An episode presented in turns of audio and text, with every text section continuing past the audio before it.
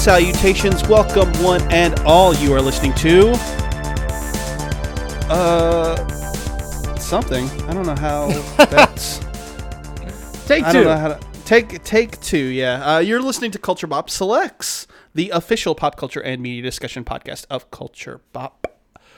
We've got a great episode for you today. This is episode eight, and I am your host, the one and only Bebop Man, Josh McMullen.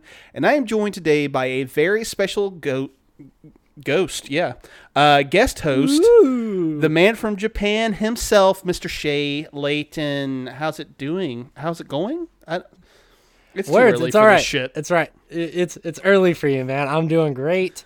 Um, I'm feeling kind of energized. I just got back from a uh, going away party for one of my good friends. So we were singing karaoke for a few hours, and I'm hopped up on water because everyone else was drinking, and I, I have a test tomorrow, so I wasn't drinking, and feeling good, man.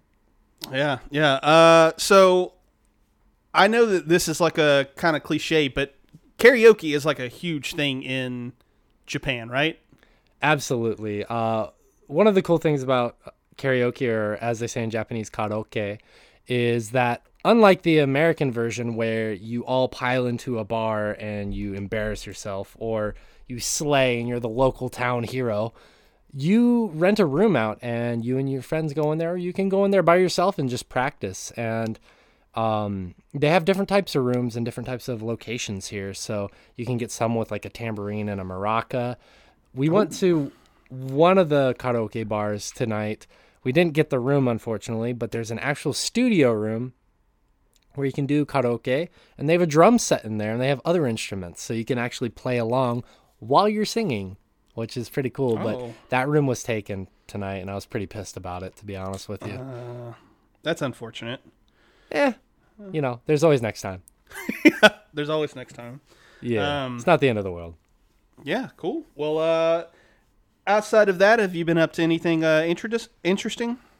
Um, yeah, we talked about me and the guys, um, my buddies Josh, not you, but you are my buddy, Josh and Rich. We talked about video games for five plus hours today, and it's kind of funny. We were doing uh, uh, sorry, sorry for I, I don't like you know plugging myself or anything like that, but we Oh, were no. doing recording an episode for Psychonauts two. Got through almost the entire episode down to a minute before we were done, and Josh realized he forgot to hit record. Oh no! and my backup audio wasn't working for some reason, and neither was his. So we did a Oh. whole episode of nothing, and so we have to do it again next week. Oh man! Uh, one of our very first episodes that we recorded for Hunting Pixels, it wasn't exactly that situation, but like the audio, the backup audio wasn't recording for whatever reason, and the audio that we got from uh, one of our mics was just completely fucked. So Yeah. we ended up having to record the whole episode over again. That Uh. is, yeah, that's rough, man. That, like the the only other si- thing that you can do in that si- well, other two situations is either cut the person out and cut the parts of the conversation that they were a part of, or just have them re-record their whole parts like like they're there, but they're doing it by themselves, which sounds like the absolute worst. So, Oh yeah, yeah. I, I, mean, don't know how people do that. Yeah, I, I, I don't yeah. I don't think I could do that. I'm not that professional. But I, I mean it's an hour of our time, so it's not the end of the world. And the thing was, uh, we were all running on fumes. We had just talked about video games for four hours straight. So uh then we went into that episode, so we're like, you know what, it's not it's not that bad. We can do better anyway, So but Yeah. other than that, I have a Japanese test tomorrow that uh, I am not studying for. Oh, which that's okay. I've studied a lot for it already, so um, I'm excited for that and to get it over with. Cool, cool. Yeah, well, we'll Yeah. try to get you out of here at a reasonable Nah. time. Nah, it's all right, man. Um, As long as we need to go, I'm always I'm always hyped to talk about what we're about to talk about, so that's perfectly okay with me. awesome. Well, that's good to hear. Um, yeah, let's jump right in. Uh, so, Well, wait, man, how have you been? What have you been up to? uh, n- not much to be honest with you. Um, I'm trying to get in the last couple of games before we get to our game of the year episodes for Hunting Pixels.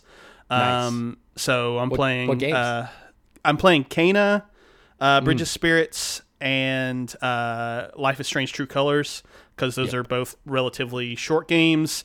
And then I'm going to try my hardest to finish Deathloop, and that'll that'll probably run at me through the the last two ish weeks or so. But That's yeah, that, that's a, that's a lot of games. Have you made it around to Eastward? By the way? uh, Eastward, I think I've heard of that, but I don't think it's been like on my radar. Did you? Uh, I know you know we talked about this a lot. You know Ikenfell? Did you Yeah. play that? Yeah, I, I enjoyed the hell out of Ikenfell. I I would hazard a guess and say you would love Eastward. And granted, you probably don't have time to play it this year, which is perfectly fine. But at the beginning of next year, you absolutely should make time for that game. So Okay. Yeah, I'll definitely look into that. It was on the Switch, it looks like. Okay. yeah, yeah, I believe it's on Switch and Steam. I want to say maybe I'm wrong about that, but I have it on the Switch. Uh, it's been perfect for me. I can chip away at it slowly. Um, I'm, I'm I don't want to tell you anything about the game just because I I went into it pretty much blind, and I'm glad that I did. So it's a fantastic game. If you liked Ikenfell, I think you will like this game. Cool. Uh, I just noticed it was published by Chucklefish, and those are the guys who did Wargroove, right? That is correct. Um, I don't know if it's that they're that they created or they produced this game. It might be that they produced. I'm not sure. I'd have to look into that. Okay. Yeah. It according to this Wikipedia article, it looks like they published Eastward, and it was developed by someone Pix Pixpil. Don't know. That sounds right. Yeah. Okay. That sounds right. So yeah. Um. Cool. When you have yeah. free moment, check that out. It's a I- longer game though. It's like 20 hours. Oof, uh, that's so long.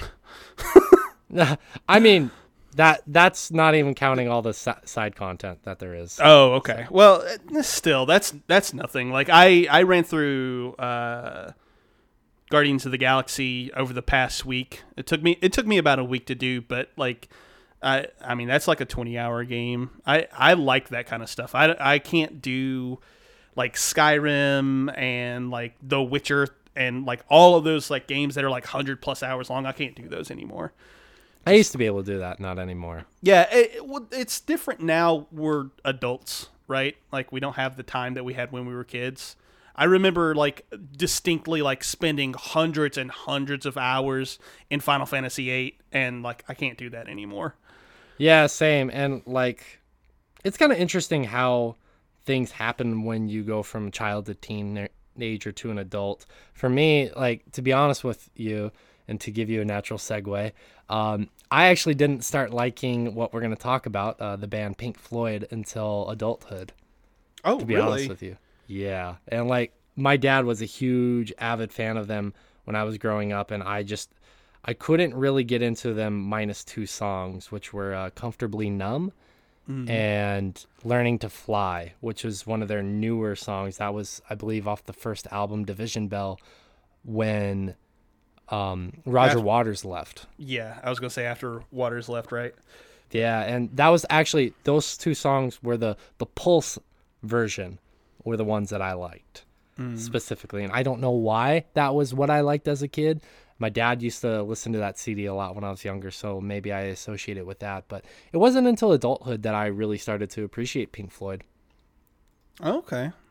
Well, I mean, fair enough. Um, so I, I mean, yeah, that's a good way to kind of get into it. You know, we're here again uh, discussing music. Uh, last time was for an album that I'm I'm sure Shay wishes he was here for.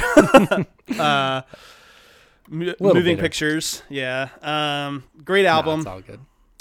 But Yes, uh, so I asked you here to uh, kind of take your love of music and your experience as a drummer uh, because I am an idiot when it comes to talking about like music. I can't. I explained this before on the other episode, but I don't know like musical terms and what have you. Um, but I needed someone here with music experience so then I could, you know, uh, kind of balance out my my dumbness uh, Well, with something I- that sounds coherent. I don't know how much help I'm going to be there because I don't I don't have a lot of music terminology. I I know certain things and that's just over the years I've kind of amassed certain terms or learned certain things here and there. I don't have any classical training in music other than elementary and junior high school, and I don't really remember any of that, but I do know some stuff, and I will Okay. do the best I can to kind of fill in the gaps where I can. Okay. In the parts where I can't, we'll just throw up our hands and say, "Well, we like this," and that's you know that's that's how it is. So Yeah, I I tend to uh, like when I think about music or when I talk about music, I'm like, yeah, this sounds really cool, like the way that the guitar is fuzzy, and then other people are like, yeah, the time signature. And I'm like, I don't know what the fuck a time signature is. I just okay, well maybe I'll do a little bit better explaining than you. Not much, but a little bit better. Okay, all right. Uh, Well, yeah, if uh, if you're not aware, based on what we've already said, or the thumbnail, or the title of this episode, uh, we are talking about one of the greatest albums of all time today. Um, we're talking about 1973's "The Dark Side of the Moon" by Pink Floyd. Um, So it's interesting to me that you told me that this is uh, something that you came to like later in life. What's your what do you remember being your first exposure to this album in particular? So, um, I mean, I'm sure a lot of people can speak to this being kind of their experience. So, I was in college, and I'll make this as succinct as I can. I was in college, and I had just met a girl on the eve of breaking up with a, another girl that I was in a relationship with. Not my proudest moment, but I had met that girl as I was about literally a day or two away from breaking up with my current girlfriend. And this girl and I started hanging out just every day. And she was kind of a hippie. And one of her favorite bands was Pink Floyd. And so as as we all do, we try and accommodate and learn more about the other person by learning about their interests. And so we had listened to some Pink Floyd here and there. I was like, oh, it's not bad, you know, not my favorite, it's not bad. But there was this cover band in the, college town I lived in in Bozeman, Montana, called uh, Pinky and the Floyd. Very, very awesome cover band, and they were playing at this this venue called Pine, Pine Creek, which was about a 30 to 45 minute drive away from our college town. It's kind of up in the mountains, is nestled away in this little copse of trees, and there were some storage units turned into kind of glamping areas for the night. You could just pitch a tent in their campground as well. And you get there, and there's a smell of just fresh um, coniferous trees. And they had strewn these these lights through the trees, and they had this this nice stage just kind of packed in in between the trees. And Pinky and the Floyd was performing, and I was pretty excited at that point because it was it was a you know time I got to spend with my girlfriend at the time, and I'd started to appreciate Pink Floyd at that time, and watching this this cover band just nail these songs. Obviously, you can't recreate David Gilmour or Roger Waters' voice perfectly, but they were doing a damn good job. And on top of that, it was just all these generations of people who had this love for this band had just gotten together to listen and everybody was just having a good time and people who didn't know each other were just putting their arms around each other just singing these songs that a lot of people grew up loving and younger generations like me and even younger than that were kind of coming in starting to learn and have this fond and deep appreciation for this music. And that was kind of my first real moment of wow, I really love this band. And I can't remember exactly it was shortly before or after this concert that I listened to this album and I had heard so much about this album, Dark Side of the Moon. I I'm always the kind of person, I'm kind of this this dickhead who whenever somebody says oh this thing is really good i'm like fuck that i'm not gonna like it. Just because i don't know i'm very obstinate in that way. And so for the longest time i kind of avoided this album because i just heard so much praise about it. And so when i finally listened to it i was like you know what? Those people were right. This is an amazing album. And uh i never looked back Yeah, nice. Okay. I mean, fair enough. Um, so my my first exposure to this album is very much the entire opposite of your story. Uh, so I I grew up. It was a girl with- you hated that introduced you. right. Beat the shit out of you Yeah. to to speak to me. Um. No. Well. Uh. Well, uh, that's a little dark. Never mind. I, I was gonna say something, but uh, we won't. Um. Say it off the air. No, so done. my uh my father he was very much into classic rock and so I grew up listening to all of these bands, you know, Pink Floyd, Led Zeppelin, you know, Lynyrd Skynyrd, like all of these like classic rock artists and like that's just what I listened to growing up. Um and I I kind of fell in love with uh Zeppelin and from there like my my musical taste just kind of like diverged like because I was also trying to listen to sort of like contemporary stuff at the same time so like I had fallen in love with you know Blink 182 and uh Jimmy Eat World and you know stuff like Sum that 41, Simple Sum Plan, Good 41. Charlotte. yeah yeah all of that stuff Me too, man. Me too. Um, but uh, I started. I I really genuinely think that the if if I remember this correctly, the first album I ever bought with my own money was Led Zeppelin four, and so like I started like reaching out and going back and listening to full albums as opposed to the singles that I heard growing up, and it was around this time where I was doing this sort of experimentation with like like learning what I liked in music and stuff like that that uh, the old like internet rumor about if you listen to the Dark Side of the Moon with uh, Fantasia. with what? Fantasia. No, uh, Wizard of Oz. Ha- Oh. yeah, have you ever heard that? I've heard Fantasia, but not Wizard of Oz. Okay, okay. So yeah, with it back in the day on the internet, there was this rumor that if you if you started uh, um, Dark Side of the Moon as the lion is coming up in the MGM logo.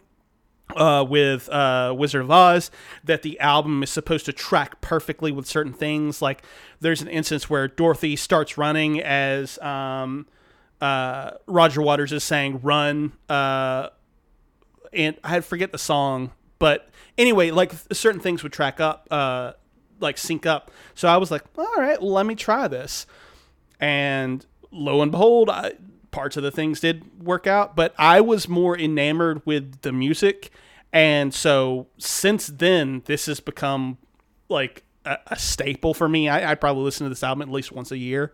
Uh, like all the way through, uh, I adore this album. Um, I love those albums that you know you just you have to go visit every year. This is that like I agree with you. This is ever since I got into this album, this is one of those albums for me that I got to make the yearly rounds on.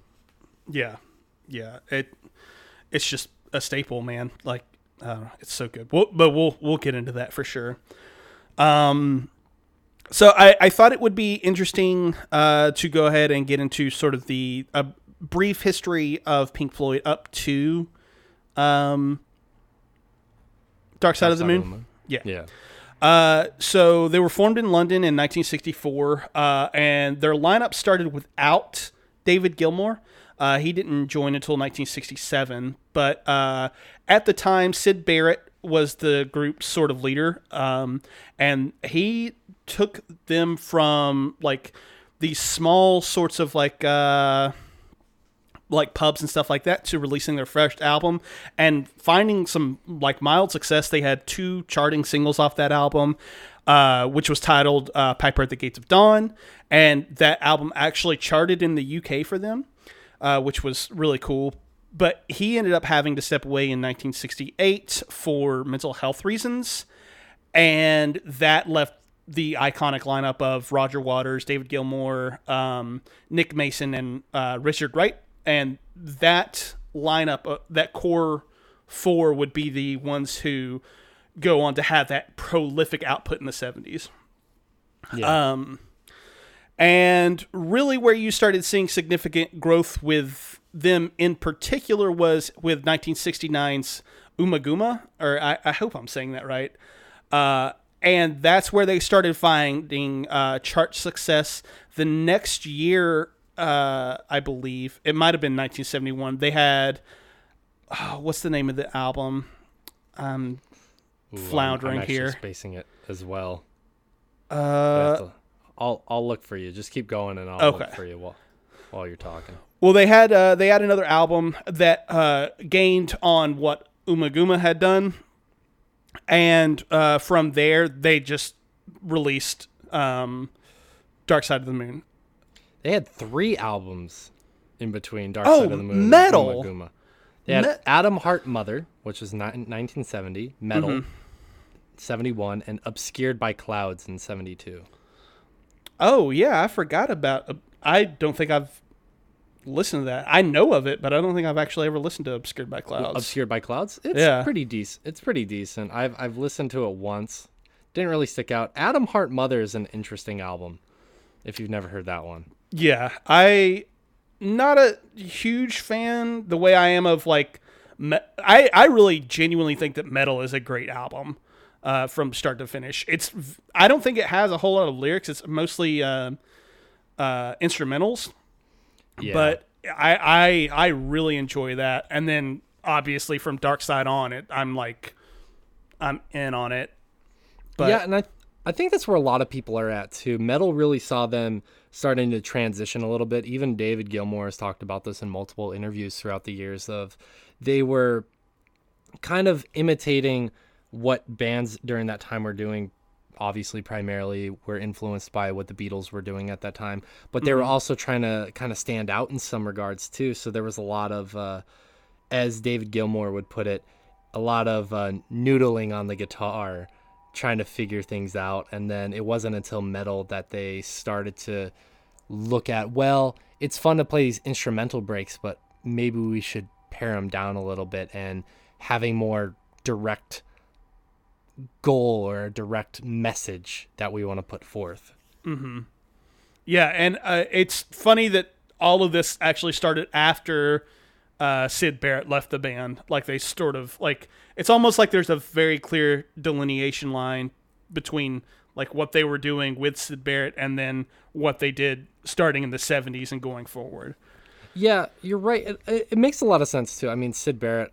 Um, anybody who's a even a minor fan of Pink Floyd knows that Syd Barrett had an a massive uh, drug problem, and I think that that there was a lot of brilliance there from that, but there also was unfortunately um, the like you said the mental health issues, and I think that unfortunately that they didn't have a clear directive of where they wanted to go. I think you listen to some of those albums and they're really interesting and they're really for its time is very avant-garde hearing a lot of what they were trying to do at that time. But they they didn't quite pick when to employ that and it wasn't really until this album dark side of the moon that they started to figure that stuff out Yeah. Yeah. Uh, and I mean, speaking of that, like 1973 comes around and they release this.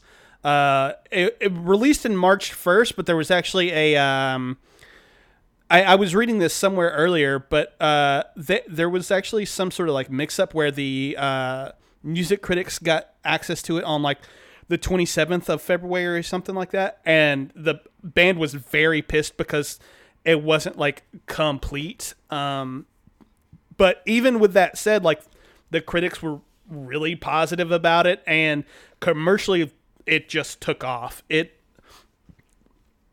really, really weird. Sorry, I had a like thing in my throat. Um, but it remained in the Billboard Top 200 for 736 consecutive weeks. That's yeah fucking nuts. yeah Uh, and since then, it's continued to chart on and off. And it, so I was reading this also. It, so it's has like a combined total on the Billboard 200 for 958 weeks as of July of this year. But uh, I was reading somewhere that had a combined total of uh, 1,716 weeks across two different charts. And I was like, that's fucking crazy.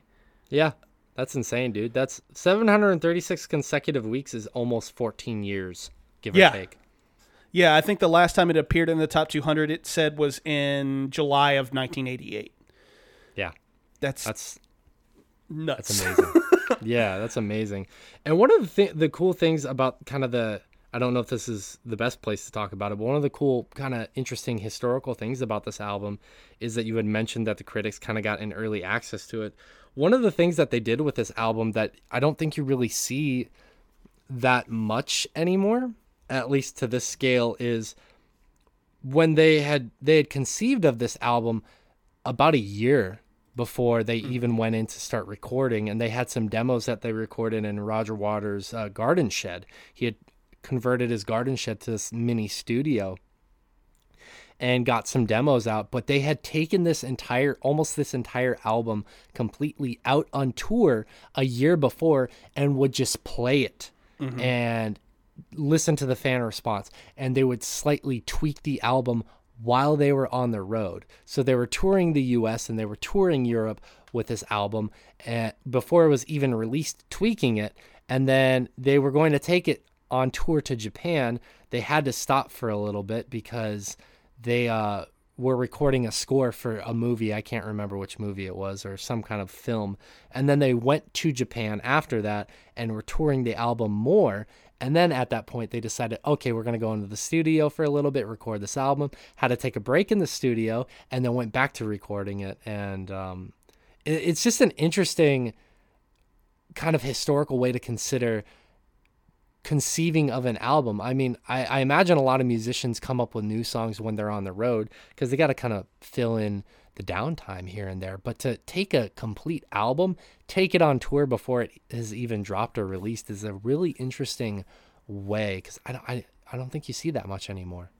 Yeah, I I agree. I you you tend to see it actually after it's like already been released. Like I I know Coheed uh they just did their um like 10th anniversary or something like that of uh um Burning Star 4, I forget the full name of it, but and they played it in its entirety or whatever. And that's when you usually see that this sort of stuff happen where like you'll you'll have the whole album played on like an anniversary or something like that. But like it's very rare that you'll ha- have them like debuting all of these songs on stage and then and then ev- ev- eventually getting it onto the record.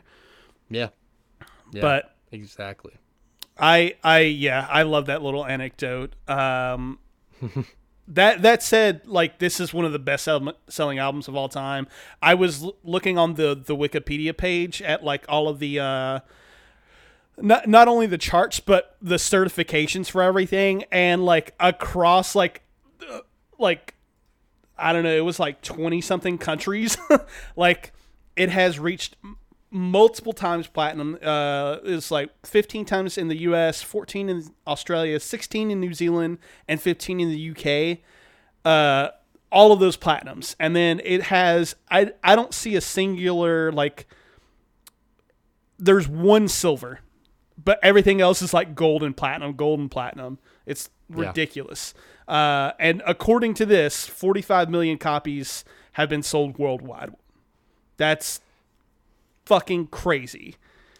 Yeah, I I think one of the big things, and we'll probably get into that a little bit later. I imagine is the symbolism of the album artwork or the uh, cover art, whatever you want to call it. That that is so that that is one of the most iconic album covers of all time. I would say it's top five. I can't say it's number one because obviously, the Beatles' Abbey Road is definitely up there. Prince's Purple Rain is definitely up there as well. I think, Yeah. but this is definitely one of the most iconic.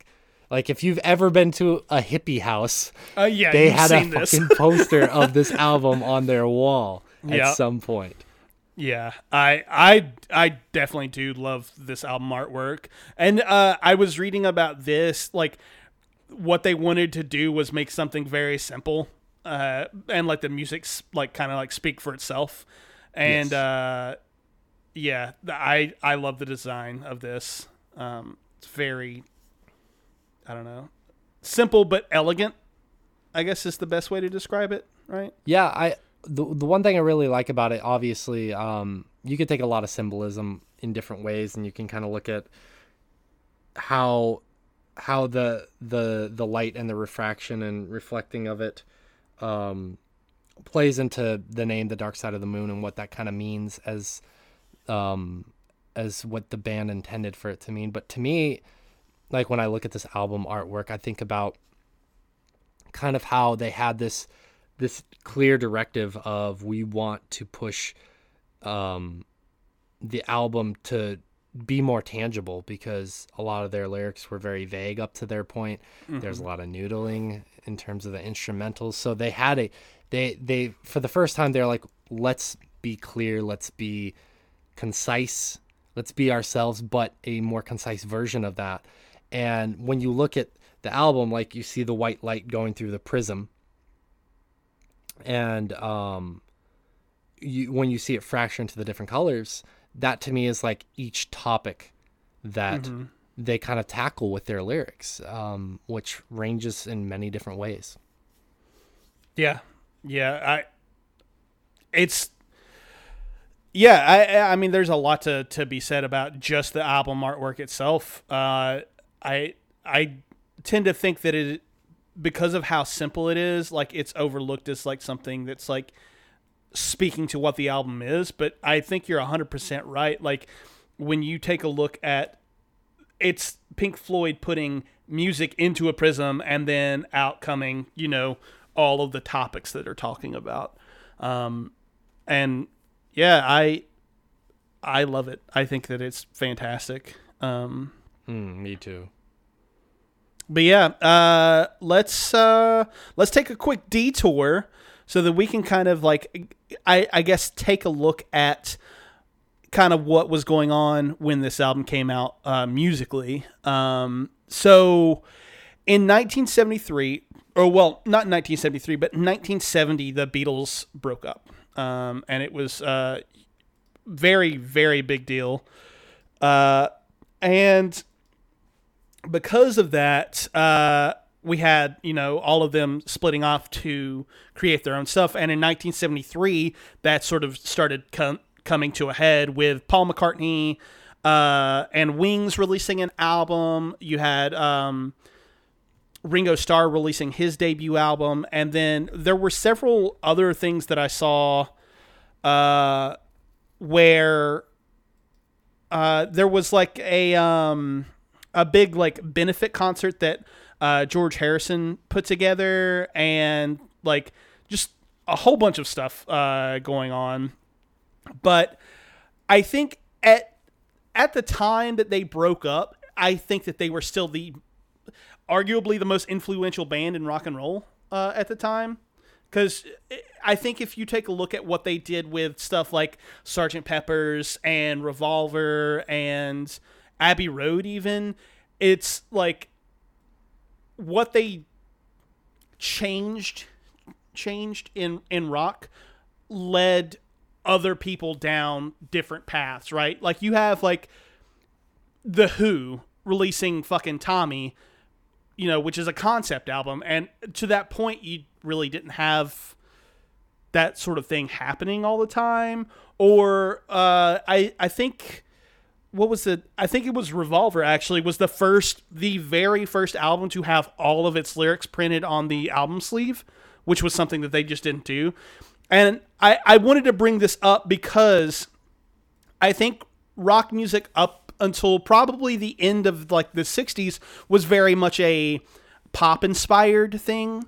Uh and then when the Beatles come along, it starts uh, it, at the very least towards the end of the 60s starts becoming darker and you could start you know you could talk about other cultural things like vietnam or you know lots of other like cultural influences that caused the music to go darker but i think rock going into the 70s very much held this sort of like dark uh, undercurrent does that make sense yeah absolutely i uh I, I think it's fair to say that the Beatles are the most influential rock band of all time. I, I still to this day because yeah. so much so that people who don't like rock music or don't really know about rock music, they still know the Beatles.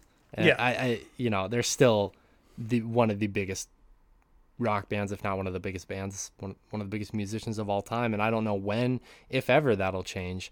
Um, but yeah, you, you did start to see this kind of transition, and I can't remember what I think it's Pet, Pet Shop. Is that the name of the Beach Boys album? I can't remember. Uh, Pet Sounds. Pet Sounds. Thank you. Uh, you started to see a, a dark turn there, which was kind of weird for the Beach Boys. You started to see that, ha- and I don't remember what ti what year that album released. So, Uh, I want to say 69. but God, Oh, wow. I didn't even think about that. That's funny. I told you, man. I'm 12. I told you that before the show. Oh, holy shit. No, 1966. That's crazy. Yeah, I fig- I thought it was a little bit earlier, but I wasn't sure. But I mean, still, that's towards the back end of the '60s. You you did start seeing that change. Beach Boys were releasing some darker material. The Beatles were looking at that with like Sergeant Pepper's what had some darker themes in there as well. Um, yeah, it, it, it started happening, and that, that I don't necessarily think it per se paved the way for bands like Sabbath, but it definitely didn't hurt. You, Oh you yeah. know?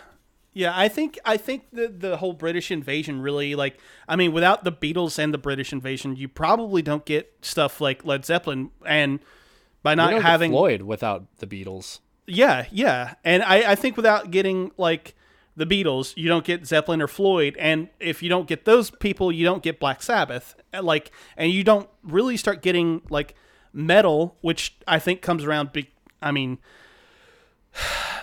we could squabble over this if we really wanted to, but uh, I, I don't think that you start getting metal towards the end of the 70s without Zeppelin or Yeah. Yeah, uh, Zeppelin's a big influencer there. Sabbath was obviously one of the progenitors. Um, I know that in some interviews, Geddy Lee has attributed a band called Blue Cheer, which is not a very well known band, known band, to as one of the precursors to metal as well. So there there is some debate there, and obviously, um, metalheads are not always known for their ability to agree on things, but uh, yeah, I mean, like th- the point point being that yes, we definitely did start seeing some darker, heavier material coming out from these bands that were notoriously putting out these happy, feel good songs or these songs that necessarily didn't didn't always talk about happy things, but were musically and sonically arranged in a happier tone with major chords or even the minor chords led to major chords. So, it, yeah, it, we started seeing a definite change around that time. Yeah, yeah. Uh, uh, around 1973, we also still had the, you know what we would refer to probably now as like classic rock, like that sort of traditional like. Uh, not even really hard rock, but like we we had several major releases from like already established bands. Uh, you know, Led Zeppelin had Houses of the Holy. Uh, the Who had Quadrophenia, which was actually their second um, concept album, which I I didn't even know that that was a thing. Like, Me neither. uh, and you had the you know the Stones putting out Goat's Head Soup, and then alongside that you've got other classic rock bands debuting albums like Lynyrd Skynyrd, Aerosmith, and Queen all debuted their first albums in 1973. That's crazy, me. crazy. Yeah. But uh, and then if you take a look at like where music is going, I think disco is really beginning to get into mainstream consciousness here. Like ABBA didn't really become popular until 1975, but they released their debut album in 1973, and they. I mean, they are disco, right? Like those guys and the Bee Gees. Like when you think disco, you think those two bands, right? Yeah, and it's kind of crazy because Bee Gees has a lot of other style of music as well. They did a lot of rock songs, but they're Yeah. they're not really known for that. Nope.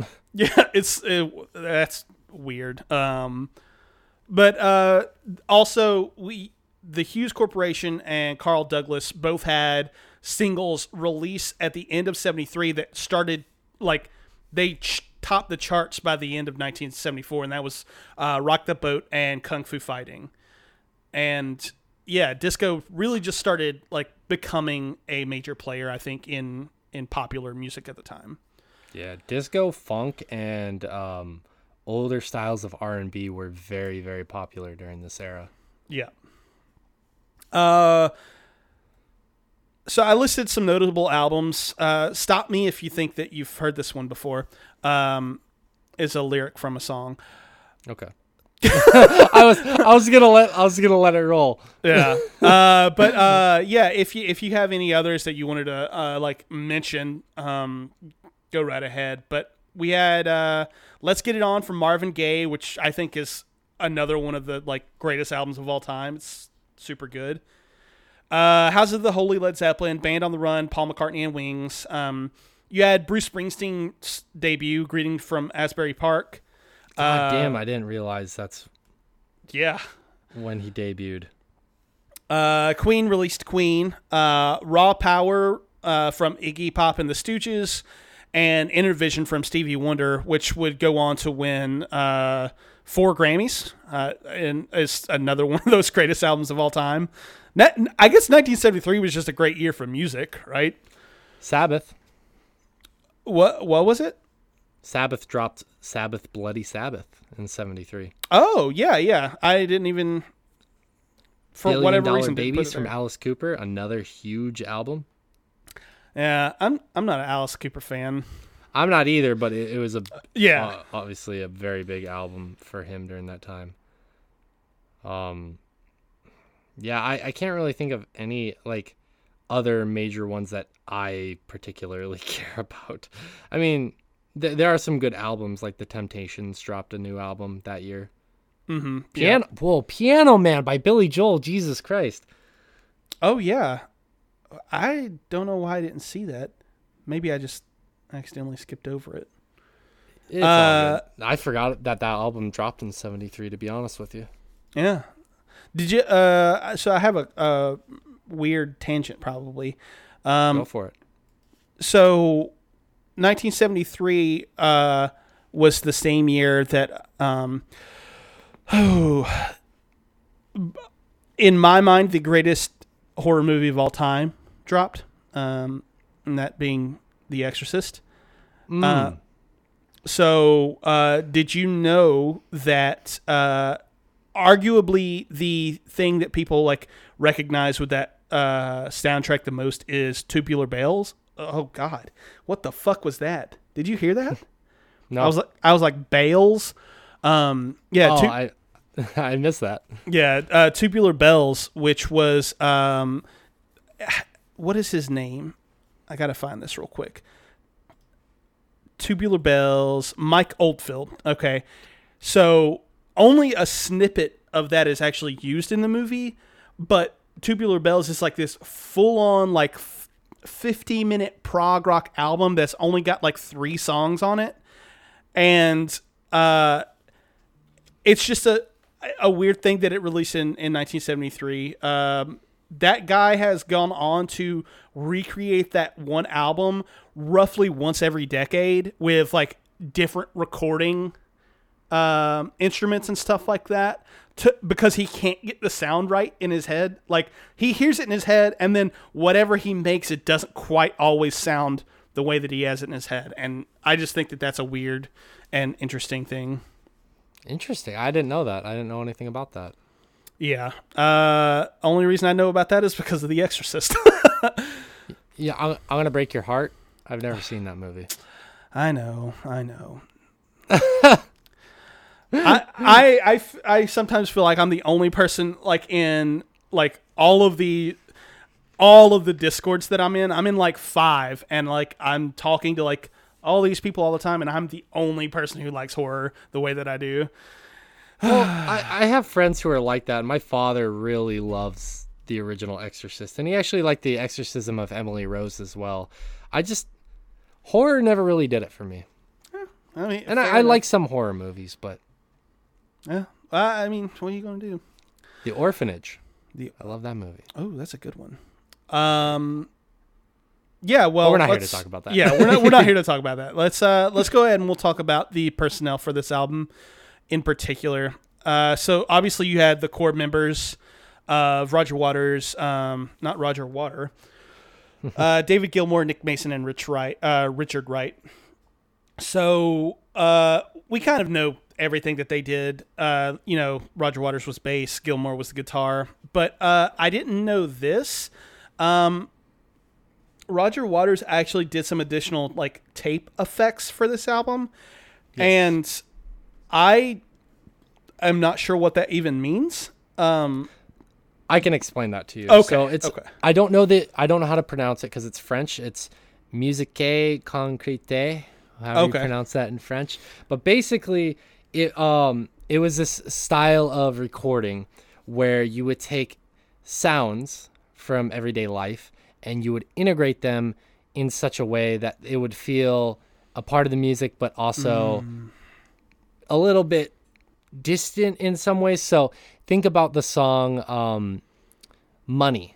Yeah. When you hear the money be, being thrown into the cash register, the cash register being shut, the little old uh, lever pulled for the cash register, all of that, and that's integrated into the music. That's what tape effects means. Uh, if you listen to the album, you can hear a bunch of voices, and that's actually they brought people in um, and you can read about this on Wikipedia or through many of the interviews that have been done about this album. They brought people in and they would interview them and ask questions, and they would record all of their answers and their favorite ones or ones that pertain to the subject matter of each song. They would weave them into the music. So it's a lot of times through this album, you hear just random people talking and it's from that it's from those interviews or it's also from recording sessions between these four and roger um, was recording a lot of these and um, alan parsons i was spacing his name there for a second he actually has talked since that album that it was kind of a pain in the ass for him to deal with a lot of these these sounds because uh, the limitations of technology at that time. So he wasn't able to quite get the album to where he ultimately wanted it to uh, to be quality wise because he was having to deal with all these tape effects from what Roger Waters was wanting to do and his kind of vision. But even though Alan Parsons kind of had this this vision of what he wanted to do and the quality that he wanted, I don't think the album would be the same or as good without a lot of those tape effects with a lot of those voices that are in the backgrounds with a lot of the effects whether it's time and you have the clock going off whether it's money and you have all that's all that stuff happening. And one thing that i randomly learned as i was um doing a little bit of research for this episode is the money sound that you're hearing sounds like it's going into the cash register that's a- actually roger's wife used to do pottery and he took some pottery from her workshop and was throwing coins into the pottery and that's the sound that uh, is is uh, that you hear on the album that sounds like money being thrown into a cash register oh, that's interesting. I definitely had no idea about that. Yeah, yeah. It's it's like as I was doing research, I didn't know ab- anything about musique concrete, however you pronounce that in the French way, and so I actually started to do do a little bit of a deep dive into that mm, as well because it's interesting because you see it a lot. I, I can't say you see it a lot. You see it more with prog, I think, because they're trying to stand out and do very unique things, but it's not only localized to prog. You, I think you can see it in all forms of music.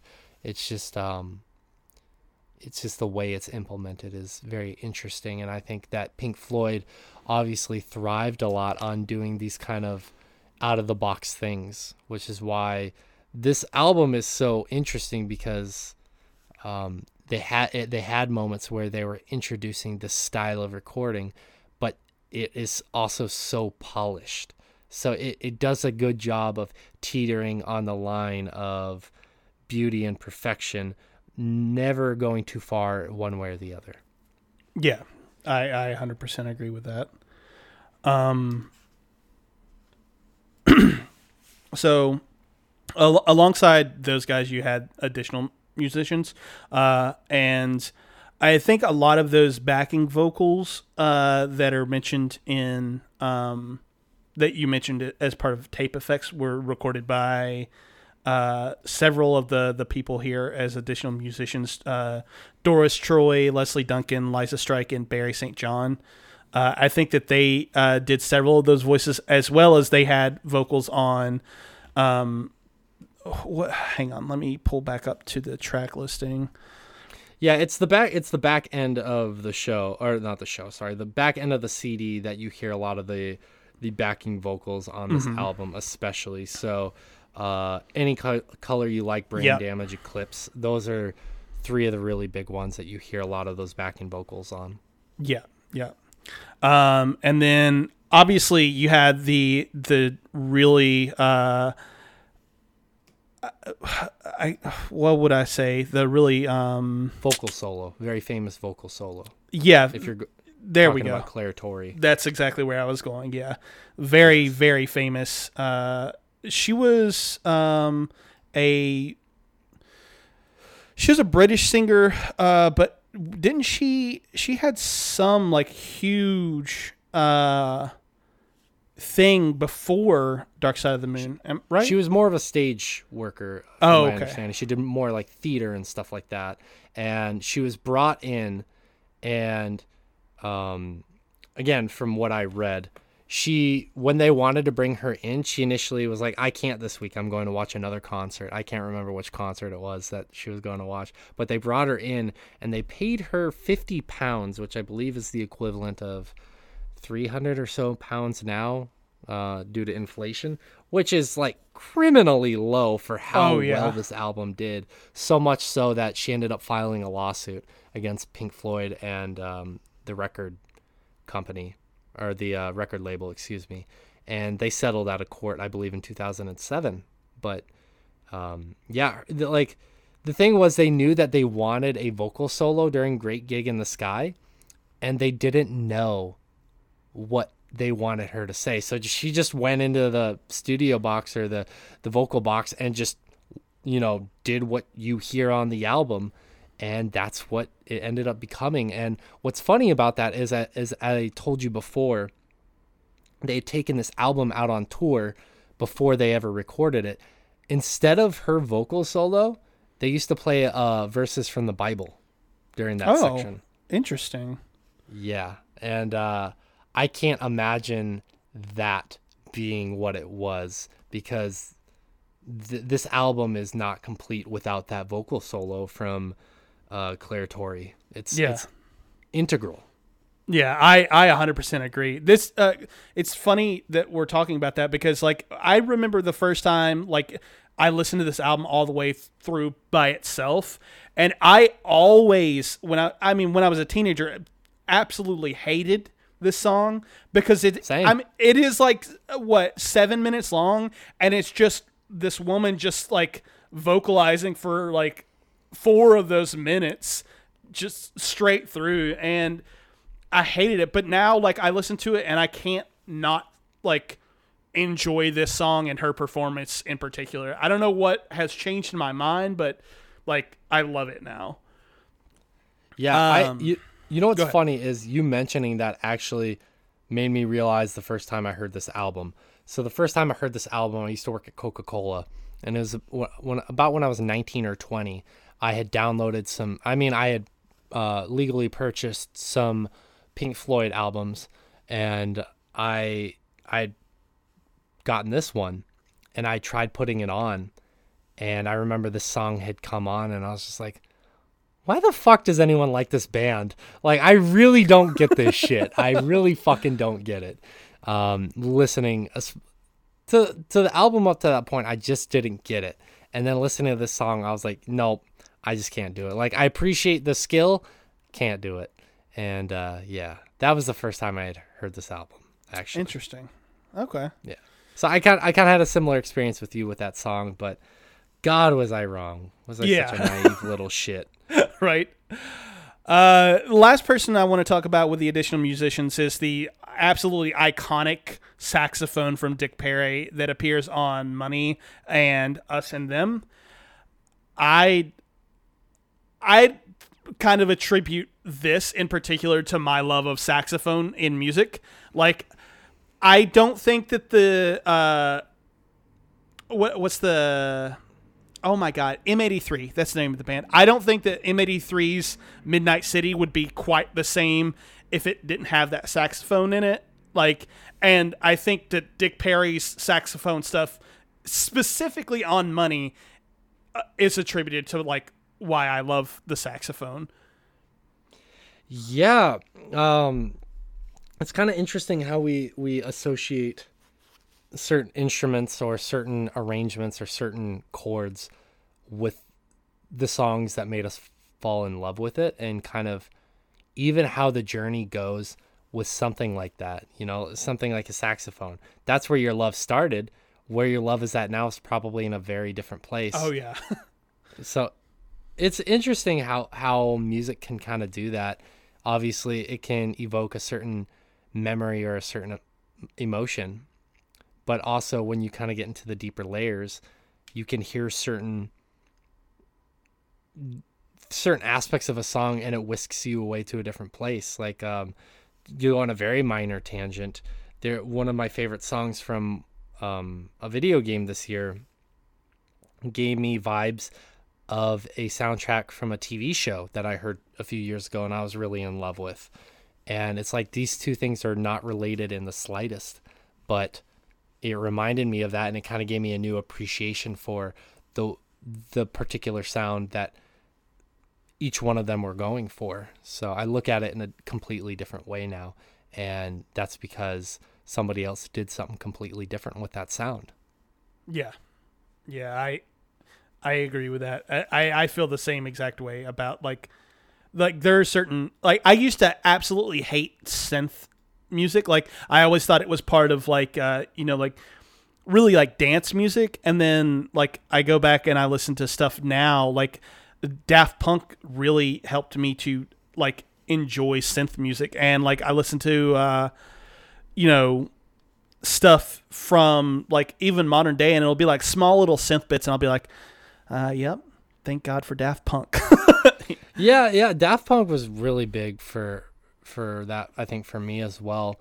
What's interesting is I we were talking about this a little bit before the show and a little bit during the show. I love Rush a lot. That's one of the bands that my dad brought me up on and I have a deep appreciation for them.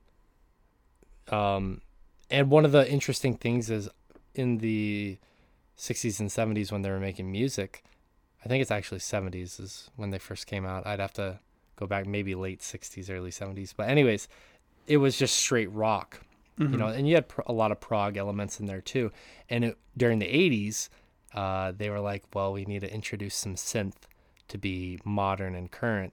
And it they got vilified for making that choice by a lot of fans for bringing in synth. So it's kind of funny that you mentioned that because i think a lot of people initially kind of have that reaction. You, you think about metal nowadays, I think about um, one of the more contemporary examples, I think, is uh, a band called Architects from the UK, which started out as a very generic metalcore band. And in the past few albums, they've really changed their sound and their lyrical content because uh, the founding guitarist died of cancer at like 29 years of age. Oh, shit. And the last album that he was on, a large part of that album is actually him writing about coming to terms with his impending death from cancer because he knew he was going to die. And you kind of start start to see after that album and even during that album this kind of transition into something a little bit more quote unquote mainstream but also more sustainable for them in the long road and this album that they just dropped this year they have a lot of orchestral and synth elements into their music and a lot of fans have shit on them myself included to some degree for them making that drastic change. But also synth is such a versatile instrument and it's such a versatile way of making music that to just completely say synth is selling out that you're completely disregarding all the things that synth does for music and all the all the um uh the the range ranges isn't the right word. Uh maybe it is. I, i'm not sure. I'm, I'm spacing. But basically you have the low end mid and a high end which is kind of talking about um fuck i'm completely blanking right now. Ba- basically bass is the low end. You have treble which is the high end and you have the, the mids all that in between and the synth can kind of fill out some of those elements when something is missing because you, you obviously have your bass drum and you have your bass guitar and some down tuned guitars in certain genres where you're filling out that low end but sometimes it can feel like ah, there's something that's missing here. There's there's some element that could make this feel even more warm if we can hit that that level in between the high and mid or that between that mid and low and by shitting on synth you're completely discounting that it add it can sometimes add a very subtle but necessary layer you know? And Mm-hmm. um I, i'm thankful that i grew up on rush because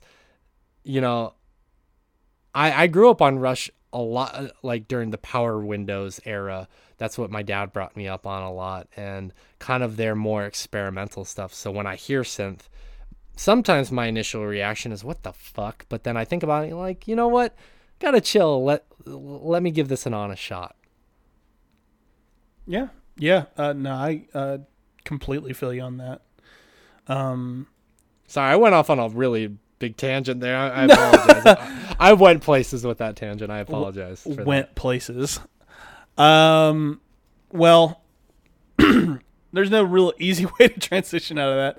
So transition. yeah sorry Um, i could have i could have left you in a fucking hard place but uh yeah Yeah. My bad. Uh, no, you're good. You're good. Uh, I guess the um, the the next thing to bring up is the production team of Alan Parsons, Chris Thomas, and Peter James. I had my buddy Sean O'Keefe uh, on for the Rush album, and he kind of explained what some of this stuff was. But I'm gonna be honest with you, I still don't know what most of this even is, other than like I know what a mix is. So uh, I really wanted to point these guys out because of Alan Parsons, who went on to create. Uh, obviously, the Alan Parsons Project, which is a uh, great, great band, um, and you should check those guys out if you haven't. Um, but do you have anything to say about these guys? Um, like I said before, what I already said about Alan Parsons and how he felt about the um, final product of that. Excuse me. One thing that I find really interesting as well is that Alan Parsons had some difficulties with this project because Pink Floyd would be in the studio making a song and they'd record their part and then they'd kind of just leave Alan Parsons to do what he does instead of ma- it being more of a kind of collaborative effort because apparently Roger was a huge fan of Arsenal at the time, so he'd often leave to go watch and support that team, or they'd be watching Monty Python's Flying Circus in the studio. So Alan Parsons is sitting there working his ass off on this album, probably wanting some input or to kind of get a better feel of what they're trying to go for, but they're sitting there kind of dicking off in the studio or some of them are can't be found because they're outside of the studio. So he's talked about that in multiple interviews, which is kind of interesting. Um, one thing, I mean, it's kind of less about the production team and more about where they recorded it that I find really interesting is Abbey Studio or uh, Abbey Road Studios is a very obviously super famous uh, studio. I, I mean, that's where a lot of the Beatles albums were recorded, and the uh, Pink Floyd was actually pretty heavily influenced by the Beatles, um, to no one's surprise, as everyone was around that time. But they were one of the only other major bands to consistently record albums in that studio besides the Beatles. So I mm-hmm. found that really interesting. Yeah, I didn't know that. I, I didn't know that either. I was reading that earlier, and that was the first time that I had even like had that thought enter my head. Yeah, yeah, absolutely. But I mean, I don't know much about Chris Thomas or Peter James. I'm, I mean, I'm not that that big of a a fan of Pink Floyd or this album or the whole process of mixing and mastering in general. I'm not that into it, um, unfortunately. But you know, shout out to Alan Parsons because he brought out the best in this album. How, however, he may feel about it. Obviously, I think the numbers and the critical acclaim it has speaks for itself. yeah, a hundred percent. All right. Um. So, all right. So I guess the next place uh, I I think is to talk about like the actual contents of the album itself, and we'll we'll probably start with like the instrumentation and songwriting. Um. Really, I think that uh, we were talking earlier about how this album in particular um, was a lot different than what had preceded it and kind of set them down a different path as a band. And I think one of the things for me that really signifies that is that um, this is the first one where they kind of put like actual content and meaning behind the lyrics that they were going for. Um, what what are your thoughts on that?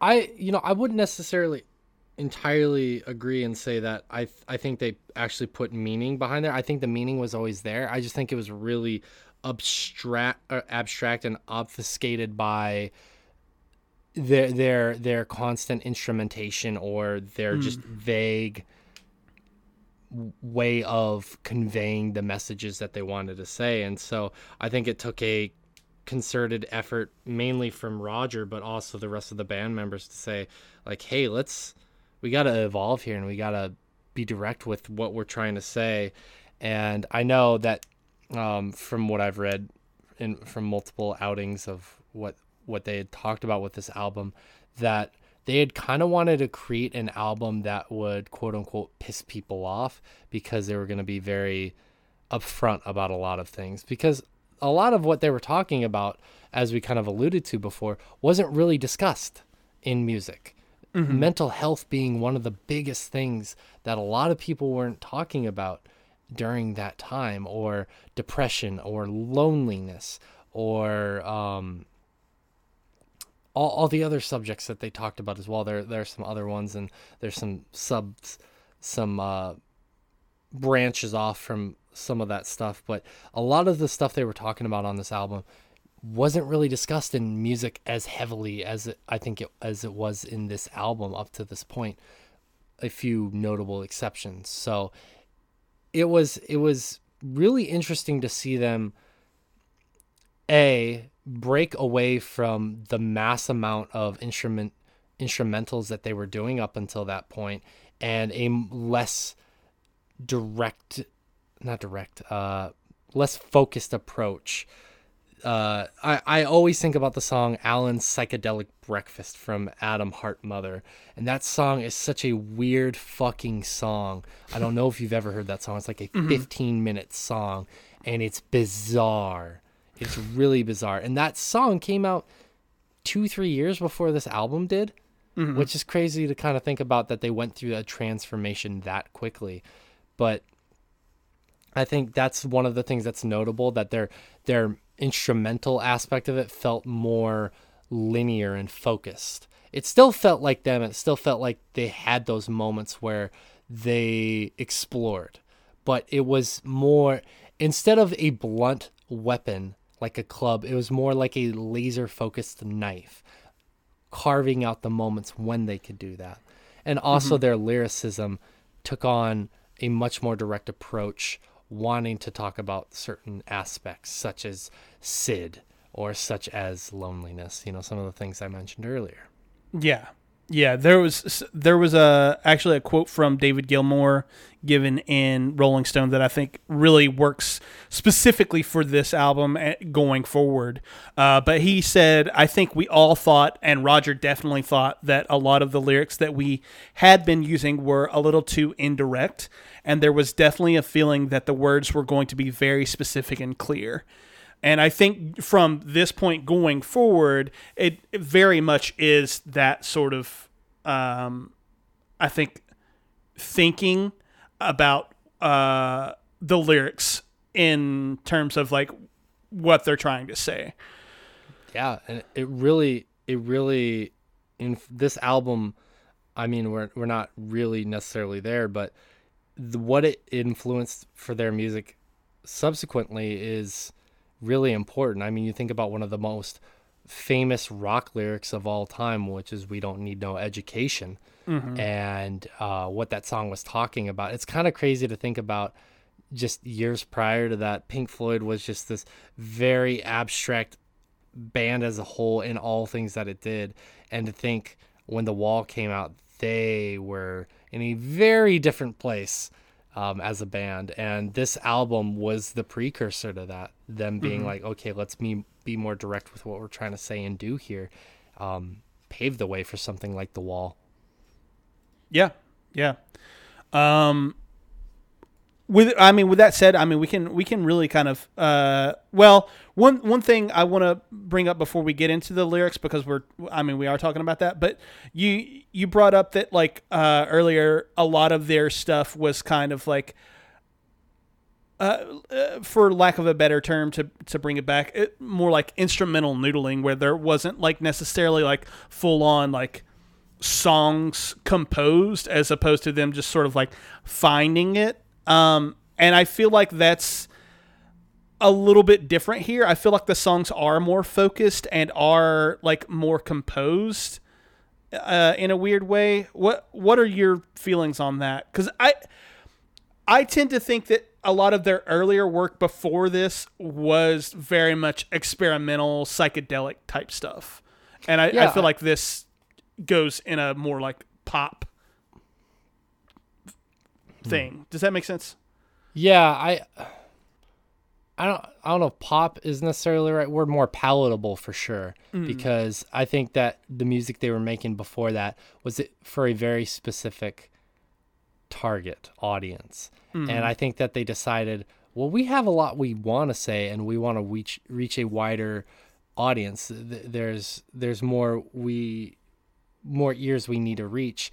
The only way to do that is to make the music more palatable, more understand understood and more focused. So I like usually when and the reason why I, I push a little bit back on that that pop uh that pop identifier is because a lot of times when you say that a lot of people think oh well then they just sold out and that's not what quite what this band was doing here even though ultimately them making this album made them rich. Yeah. um, very much so. Made them put them in a good position.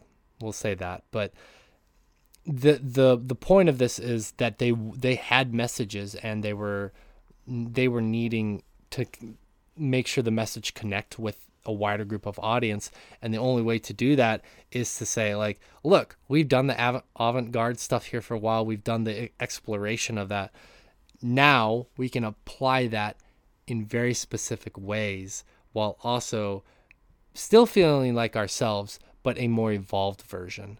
And i get what you're saying about the pop thing. I, I don't think it's entirely incorrect but I, I would never expect to hear time on on the radio. You know what i mm. mean? Unless it's a classic rock station. And mm-hmm. even then it's gonna i imagine be an abridged radio friendly version of that song because there is still a lot of experimentation on the album Yeah.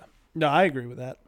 Uh, I think I, I threw out pop as like a way of saying um, radio friendly, if that makes sense. Like I, I do think that a lot of these songs, even even stuff like Time and Money that are both like six and seven minutes long, like they're way more pop friendly or like radio friendly than something off of say uh I don't know, e- even Meddle from like uh, two years before this. Like, I think that there's one song on Meddle that I probably would expect to hear on radio stations, and that's it. And that song, that album's like seven or eight songs long. I don't know. Yeah. Well, the, the thing was they didn't really always have a a typical song structure where mm-hmm. you have the verse, chorus, verse, chorus, bridge, chorus, sometimes outro. That is obviously the typical song structure for something you hear on the radio. There are slight variations to that, but for the most part, that's what you will hear. Up until this point, Pink Floyd, they had some songs that fell loosely into that, but a lot of songs didn't quite follow that format. And it wasn't until this album that it started to get a little bit closer to that. that. I mm-hmm. even even then though, a lot of the songs on this album don't. I don't know if there's a single song actually now that I think about it that falls under that category. And money, I like money's an interesting case as well because I don't even know if I I mean I've heard it on like classic rock stations, but that song is in 7/4, which most songs you hear on the radio are going to be in 4/4 or 8/8 or even 3/4. 3/4 is a very popular time signature as well. Um 3/4 and 6/4 or six eight, however you want to parse that out. Basically, those are some of the more popular. But seven four is a very very difficult um, time signature to kind of get a hang of, and we can talk about that a little bit more when we talk about money. But uh, yeah, I mean, th- there is some level of this album being a little bit more pa- palatable for a wider audience, for sure. Yeah, yeah. Um, but uh, sorry for the quick for that detour. But let's talk about what we were talking about with the lyrics, the themes. Uh, so I do tend to think of this album as a concept album, even if it's not um, necessarily that. But each one of the songs kind of like rolls into one another, and all of the lyrical content kind of, uh, I think, speaks to living life, if that makes sense. But also like within the context of how the album is presented, like with the beginning and, and the ending, it's very much set in someone's head. Like, you know, you hear like the different voices and stuff like that.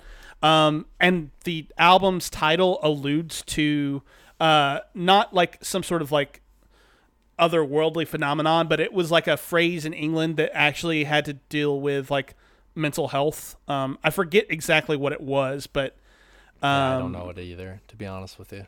Yeah. So uh, I don't know what what are the big themes of this that that stand out to you. Um, one of my favorite songs on this album is "Us and Them," and that mm. that song really deals a lot with uh, loneliness and um.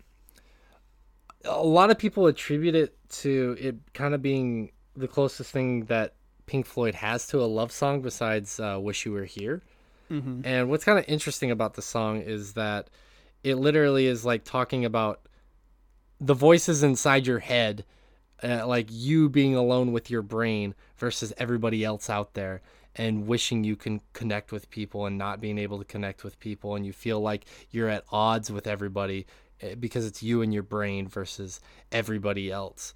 And that's such a that's such a pervasive theme I think um, for a lot of us is like we have those moments where we feel like it really is us against the world and a lot of times it's illogical you know? But that that was one of the big themes. Um, money i think is a pretty self-explanatory one talking about capitalism and how money works and how like the e- the evils that come with uh, money. Time is another easy one to understand what they're talking about there. They're talking about like the effects of time on humanity and how sometimes we don't we can't it's almost impossible for us to live in the moment because we're so caught up in everything else that's happening in the world or happening within ourselves when we should be focused on what we're doing in the moment um, brain damage is literally talking about Syd Barrett and the effects that um, both mental health and drug addiction can have on a person.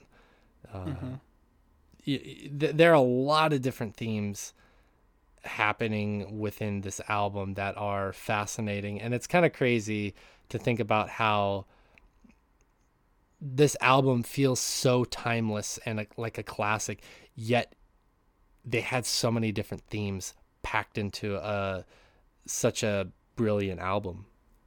Yeah yeah.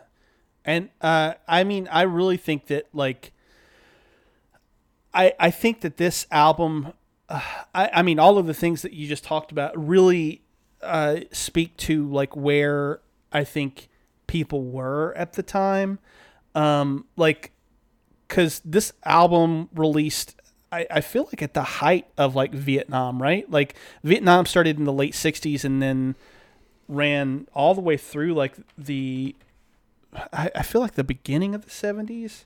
I got to mm. be honest with you. I am the last person to ask about history because I did not like history. But uh, oh, okay. Vietnam went. Yes, you are right. It it, uh, Vietnam War ended in seventy five. Okay, yeah, but I I think that like this album is very much a. Uh, a look at humanity and all of the things that like living uh, entails. Like I, one of the one of the lot lines that stands out a lot to me is um, at the end of Eclipse, uh, he says, um, or maybe it's not on Eclipse, but he says, I'll see you on the dark side of the moon. And he's really saying, I think he's like, you know, you feel this, I feel this too, sort of thing. I, I, I feel like a lot of the stuff that's going on in this album is very much a look at like, again, hu- humanity. When he says stuff like, breathe, breathe in the air, like, you know, he's talking about like, hey, calm down. Like, we'll get through this together sort of thing. I, don't- I don't know. There's a lot to grasp on here with the lyrics. Uh, alongside the stuff that you're talking about like greed and consumerism with money or you know us and them you know isolation and and the dichotomies of personal relationships and stuff like that um yeah Yeah. Another thing that's really interesting about that that lyric you're specifically talking about, I'll see you on the dark side of the moon, which was in Brain Damage, is the the lyric that precedes that, which is um and if the band you're in starts playing different tunes, I'll see you on the dark side of the moon. I know I don't know about the, the if if that's all specifically connected to, to that lyric before it, but I know the lyric before it is in in large part reference to Syd Syd yeah because, because obviously uh, when they brought David Gilmour in, Syd was kind of already starting to be somewhere else mentally. I guess is a nice way to put that. So, um, yeah, I can't imagine to kind of go through that, like to get some level of like dementia. I mean, it's obviously not dementia because he was young, but just a brain damage to where you are kind of living in this facsimile reality, but that reality is real to you, and everyone else around you can see that you are not connected to what everybody else is perceiving to be reality. And music is such like to me it's like one of the great equalizers. It's one of those things that I don't have to speak your language. We can connect on melody and um you, and and notes and chords and we don't have to speak a language but we can mm-hmm. connect in that way you know like i told you i went and did karaoke or karaoke tonight and my japanese isn't perfect. My japanese is probably on the lower end of things if i'm completely transparent with myself and a lot of the people there that were japanese they speak some level of english but most of them aren't fluent. But when a song comes on like uh it's my life by bon jovi we can all sit there and jam and have have a good time because like you, you feel it you know you, you, you know. Or uh, we sang let it be by the beatles and we were all jamming to that song. Because of that music to me is one of the great equalizers. I i can't quite say i used to say it's a universal language but i can't quite say that anymore because um you know there there's accounting for taste and uh, distribution of music as well but when i think about you know being in a band being one of the the creators the founders and to be kicked out of my own band because i'm not even mentally all the way there i can't imagine that. And i can't imagine probably to some level the hurt and guilt they felt with having to do that with somebody they really cared about as well. Yeah yeah 100% i agree with that I mean, it's it's a large part of why Syd pops up as a theme in so much of their music. I mean, "Shine On You, Crazy Diamond." yeah exactly the very next album right yeah, which is that that song. I mean, seeing Pinky and the Floyd recreate that song live was just everything I wanted it to be and more. So, but anyways, sorry. Uh, No, Dark Side of the Moon. that's it. That's what we're talking about here. Yeah. Um, well, I mean, w- with that said, let's go ahead. We'll get to the song by song breakdown before we uh, before we end this. Um, so we'll start obviously with "Speak to Me," uh, and this is the instrumental that starts the album, and it ends with a sort of like uh, caf- ca- cacophony. That's the word. Yeah, Yes. of like voices uh, and stuff before it leads directly into uh, breathe. Um, And uh, again, all of these songs kind of like flow in and out of one another, so it's hard to talk about them as a song by song breakdown. But like, um, what are your thoughts on "Speak to Me" as an opening track? Well, I like that that the album kind of begins where it ends and vice yeah. versa or it ends where it begins is probably the better way to put that i like that um you could hear a lot of the the themes and stuff in the background Yeah. as well and they're kind of setting you up in a lot of ways uh there's a part of the vocal solo from great gig in the sky Yep. Exactly. in, in this in this song um which is what leads to the next song i like that because it, it does such a good job of imitating what it would be like or presumably what it would be like i've never experienced it i guess to start developing these mental health problems and to kind of start losing my touch with reality that's where the album starts is Yeah. starting to lose touch with reality and Yeah. um what's kind of crazy to me if you think about this i didn't really think about and i don't know why i didn't realize this until uh, doing my research on this album each song connects to each other. You can play it from front to back and there's there's no stoppage point. I, I don't know why i never thought about that. It just like from the very moment that it starts until the very moment it ends there's no break in the music at all. Yeah, it very uh mm, I don't know the word I'm searching for, but it's definitely something that like I don't think you get especially in modern music, I don't think you get a lot of albums that are uh, made this way, where everything like it is all one connection. I feel like, especially in modern music, there's a lot of stuff that's very much like, okay, this is going to be a single. Okay, this is like it's more like songcraft as opposed to like writing an entire album.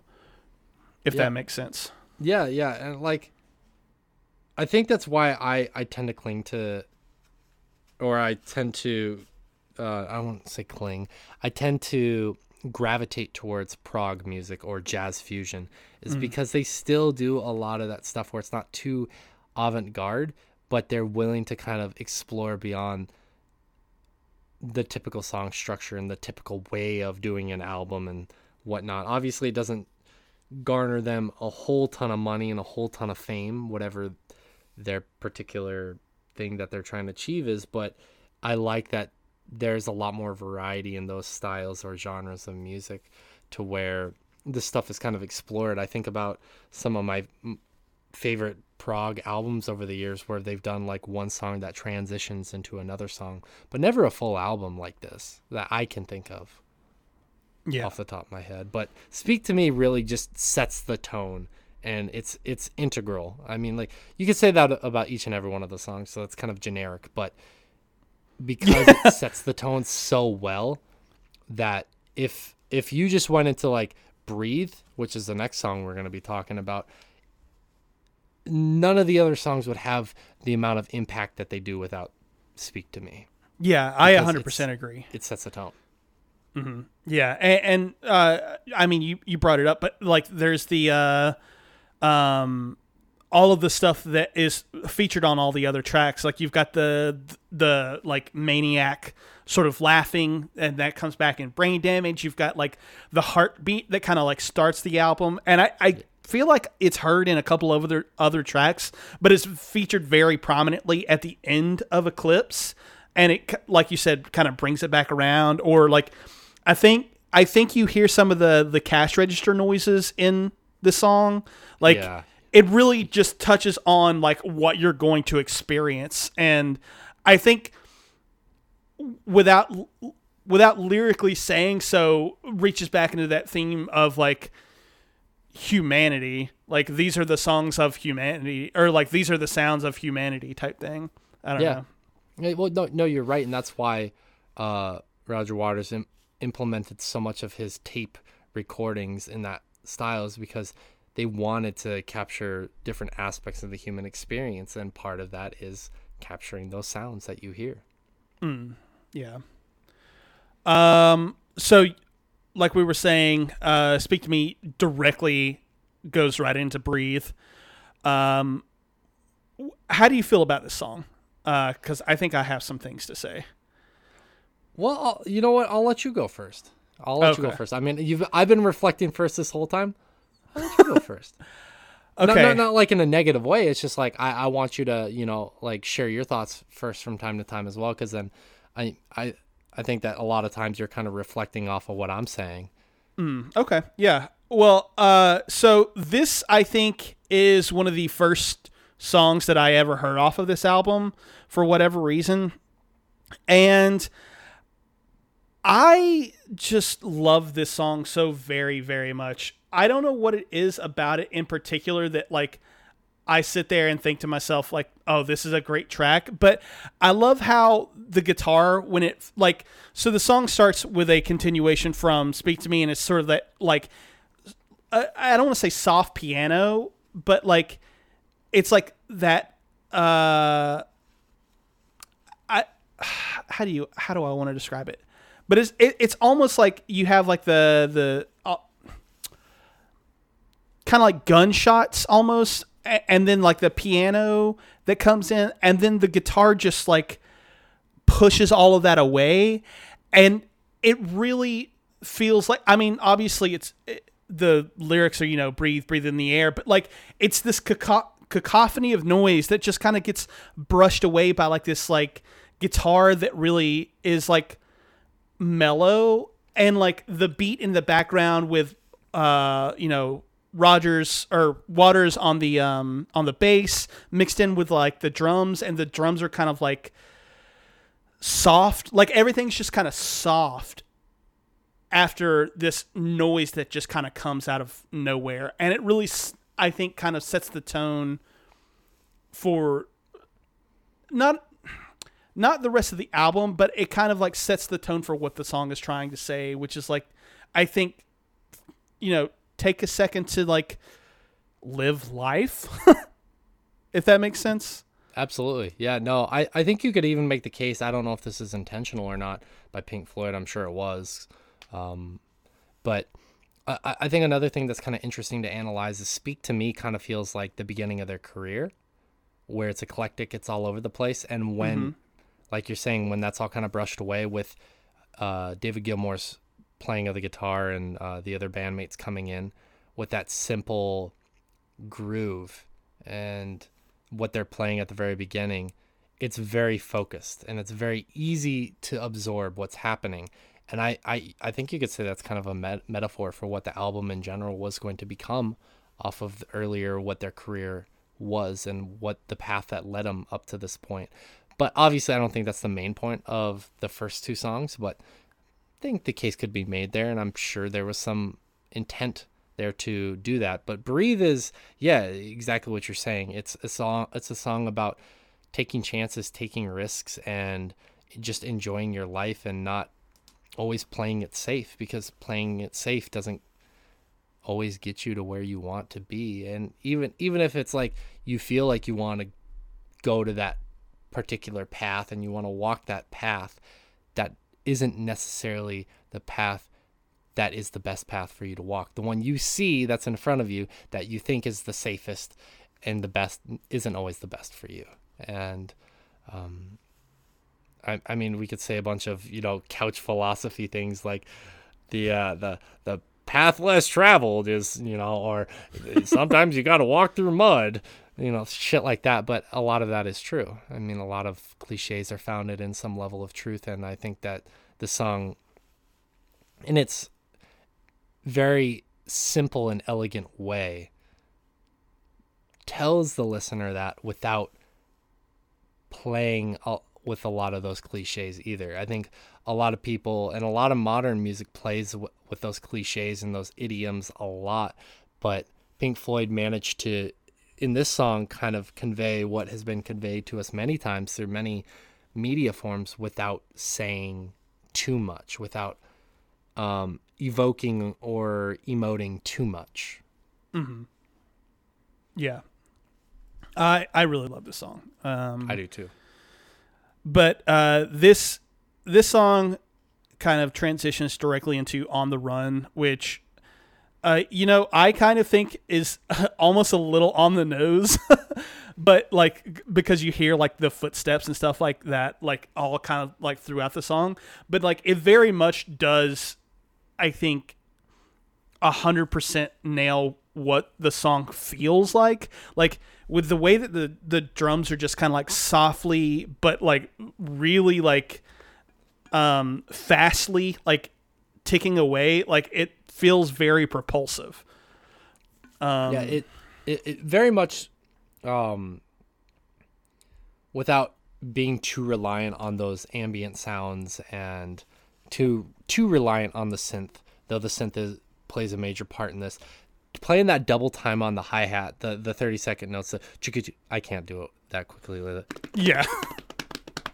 You know that was played on my fat stomach, but um, no, uh, like that really is is a level of, or is a a feeling of propulsion, like you are moving through. And yes, it is a little on the nose, but um I think that the the the last little bit of vocals that are played at the end are kind of what what what's important is that you're if you're uh, which is kind of interesting when you kind of consider the last song but if you are just solely living for the moment all the time not worrying about tomorrow tomorrow's going to eventually catch up to you and you know the consequences of today's actions will bleed into tomorrow and uh, you will have to address those whether you want to or not. And i think that is kind of a an indirect look at Syd and his life in a lot of ways as well because he was doing a lot of drugs and he wasn't really thinking about his long-term health both physically and mentally and it eventually caught up with him Yeah. I also like this song being paired with uh, Breathe, which kind of is a very uh, soft and slow song. And then it's immediately followed up by this song that is very much like propulsing you forward and like the idea of like take your time live life to like your own specifications or whatever and then on the run is like no but you got to go. You got to you got to move. Come on. Like get going sort of thing. Uh yeah and- it's tugging you back and forth. Yeah, and then it immediately launches into the next song, which is "Time," which is all about, I, I mean, time, right? Like it's all about like how we as humans never have enough time, and like how one should, uh, for lack of a better term, spend their time. Um, I don't know. Uh, what I'll go ahead and say this. I think "Time" is my favorite song on the entire album. Ooh. Um, uh, what are your what are your thoughts on the song? I really like the that um that it talks a lot about different aspects of time. You know, it isn't just saying don't waste your time. It isn't just saying live in the moment. It, it's talking about all the aspects of it. One of my favorite lyrics in the song is uh, kicking around on a piece of ground in your hometown, waiting for someone or something to show you the way. Because uh, I came from a really small town in Montana, and I should say a small city, not a town, because there are some there are some really podunk towns in, in Montana, like population hundred, but my my town wasn't that quite that small. But um, I you know I look at a lot of the people who kind of just never left, and like that I, I have them on social media, and they go out and still get fucked up in their 30s and they just talk about football all the time and shit like that. And there's not necessarily anything wrong. I'm not saying I'm not looking down at them or anything like that, but I do look at them and I'm like I wonder it I, wonder if they're just kind of waiting around for life to present themselves with a better opportunity if they're waiting for someone to kind of come along and um you know kind of show them the way but when you when you live that lifestyle suddenly as the song alludes to 10 years later you, you think you got all the time in the world life is long and suddenly 10 years have flown by and you're like what the fuck did i just do with those past 10 years? And um, i like that the song really addresses that in a in a fun way too because that guitar that guitar lick is really fun and um when it kicks into the part where it's less guitar heavy and it's more synth heavy, and they got the backing vocals kind of going.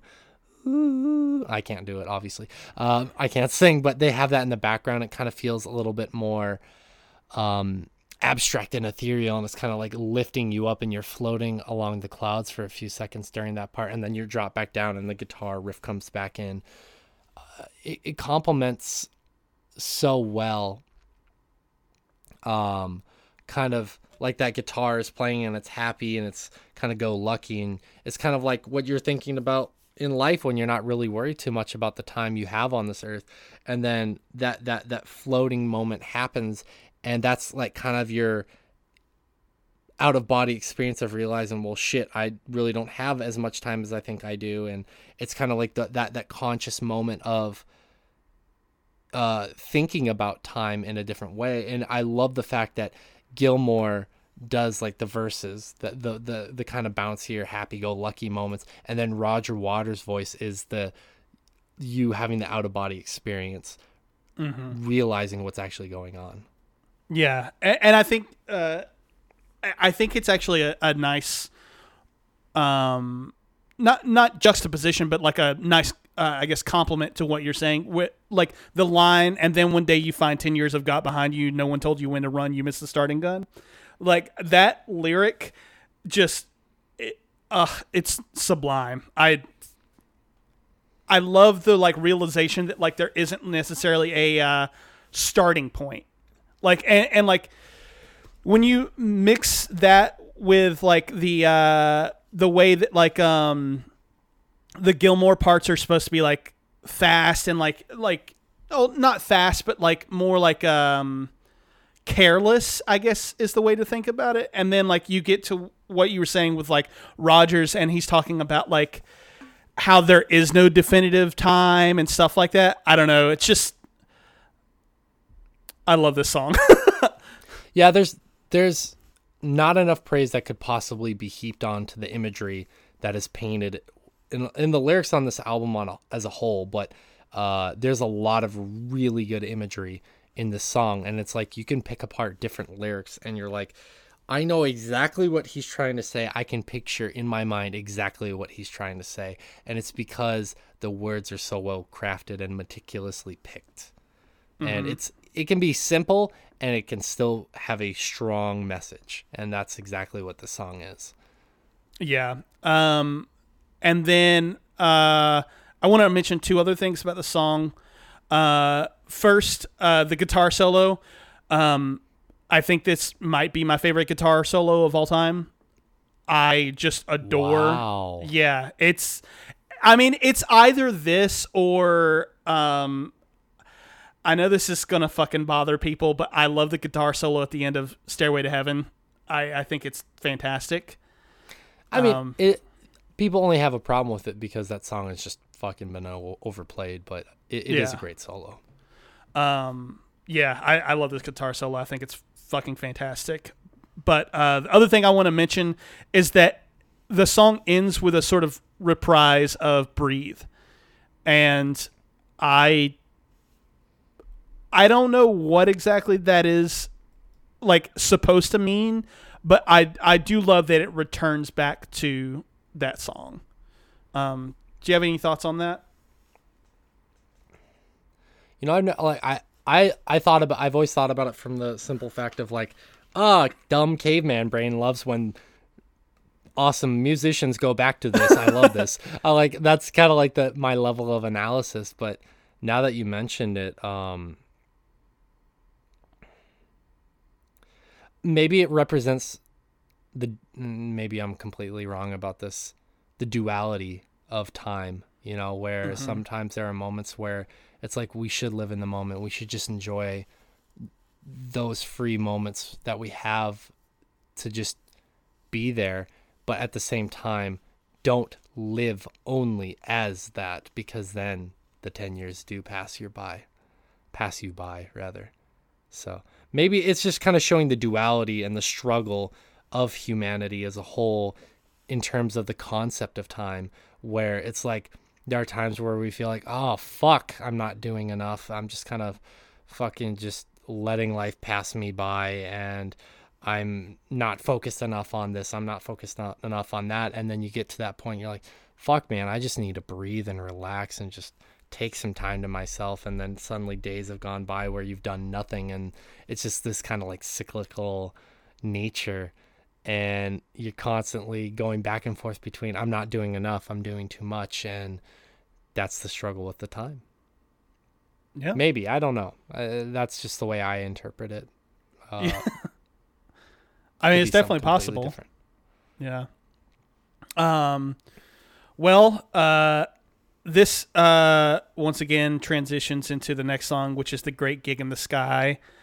Uh, I feel like that is a reference to like heaven or some sort of afterlife type thing. I could be wrong, but um, I could totally see that with uh, the vocals almost being like a um, almost church esque, like church hymn esque, and then you've got the organ in the background that is very much like I feel like you know you hear organs at churches and stuff. Um, I don't have much to say because I I don't think that there's much to say in terms of like lyrical content. Uh, but I I do really fucking love this song. Um, I don't know. What are I your do too. thoughts? Well, there there are some some of those backing like those those kind of obfuscated vocals in the background, and uh, I actually didn't know this until very recently. the The lyrics read, "And I am not frightened of dying. Any time will do. I don't mind. Why should I be frightened of dying? There's no reason for it. You've got to go sometime. If you can hear this whispering, you are dying." those are the Oh shit. Maybe that's why I've never heard them because I'm not dying yet. But no, um, I think it's it's kind of a a a a closing of the door of what the previous tracks have been talking about. Breathe on the run in time, where it's kind of like you're at the end of your time and you're not going with you're not going with a, a, a whimper. You're going out with a bang. You're you're you've suddenly realize that time has just passed you by. You've let it pass you by and the anguish you feel about dealing with time your whole life and never being able to overcome it or to become its master even for one day. It always was your master. And like i feel like there are a lot of raw primal instinctual emotions that are brought out with that performance. And that's what's so beautiful. The fact that there are almost no lyrics to the song is that it to me that's what it represents. And it can represent many different things for each person but it's kind of that that to me it's the anguish as as you're about to go and you're wrestling with the fact of like did i do enough in my life? Did i do the right things? Do i have time to change that? No i don't. And you're kind of wrestling with those things at the end of your life and thinking about well if i had just a few more years maybe i could have done something a little bit differently. Or if i had the knowledge um, that i had have now 50 60 70 years ago i could have done things a little bit differently and that's kind of like the anguish that is brought out from her performance during this song Yeah, yeah, I 100% agree with that. Um, I don't think there's much more to say. So uh, let's let's move to the next song, which is uh, possibly my second favorite song on the album, uh, and that's "Money." Um, boy, I fucking love this song. I I, I say that, but I I mean I love every one of these songs, but like yeah I love how simple the bass line is, or presumably simple the bass line is, and how it just kind of sets the whole tone for what this song is. Uh, and then the did the guitars with the reverb. I just like. Uh, there's so much to uh, to say about the song. You mentioned earlier that it's in seven four time signature. Uh, so what? I don't know. Uh, Tell me about that. So the the thing is like you're mentioning the the the the bass line, which is very iconic and very um, it's a such a good bass line. Do do do do do do do do and it's like it's this feeling of when you have a good bass line and you're walking while listening to it, you feel like a badass. You Mm-hmm. you have nothing to do with that song. You didn't write it. You didn't conceive of the idea. But when you hear a really good bass line when you're walking, you feel like a badass. And a, a large first part, the big first part of the song is the conceit that you you may like painting the picture that you, the general you, not specifically you, the listener, make all this money and you have all these things. You can get first class on, a, on an airplane. You can buy all these expensive things. So that baseline is kind of trying to evoke that feeling of being a badass.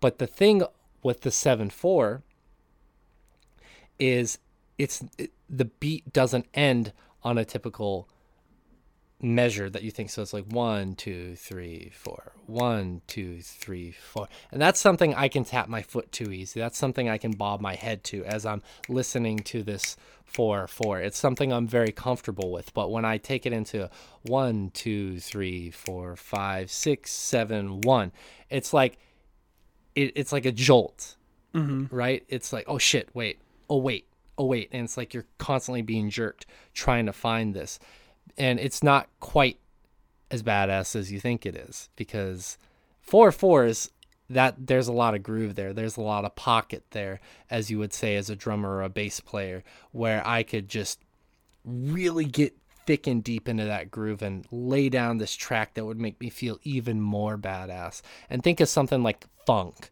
where it's like a a boots guts. And it's like you're really getting into the pocket there and it's just laying this nice thick groove. But it's almost impossible not impossible but it's almost impossible to make this groove that just you feel when you're in 7-4 mm. and that is a stark contrast to that bass line and eventually the s- the saxophone which kind of takes it out of the realm of that later on in the song but we'll get to that a little bit later. The whole the whole point is you're supposed to feel like a badass at the beginning of the song but something feels off about feeling like a badass. And when you get to the lyrics when you realize that um, david gilmour is singing about how yeah it's great you have money you're buying all these things but um, eventually get to the point where you're like this is this is all tongue in cheek which i think it's clear from the delivery of his vocals pretty early on but the lyric that really hits um that i love is money it's a hit. Don't give me that good do goody good bullshit.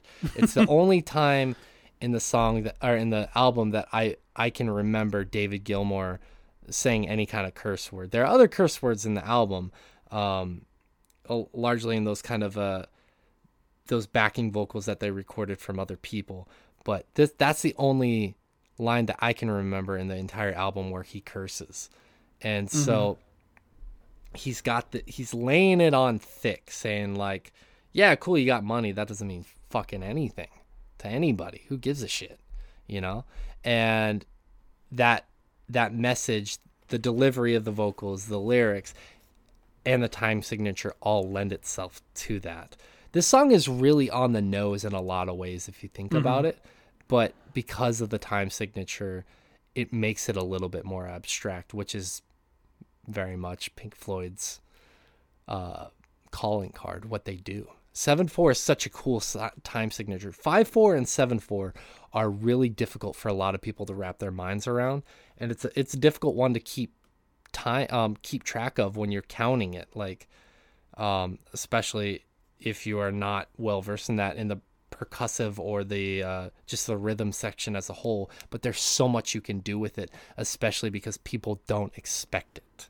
So that's to me one of the reasons why this is one of my favorite songs. Uh, i ask me on any given day it's between money or us and them but i really like even though it's really on the nose uh, lyrically, a lot of the other things they are doing are incredible about this song.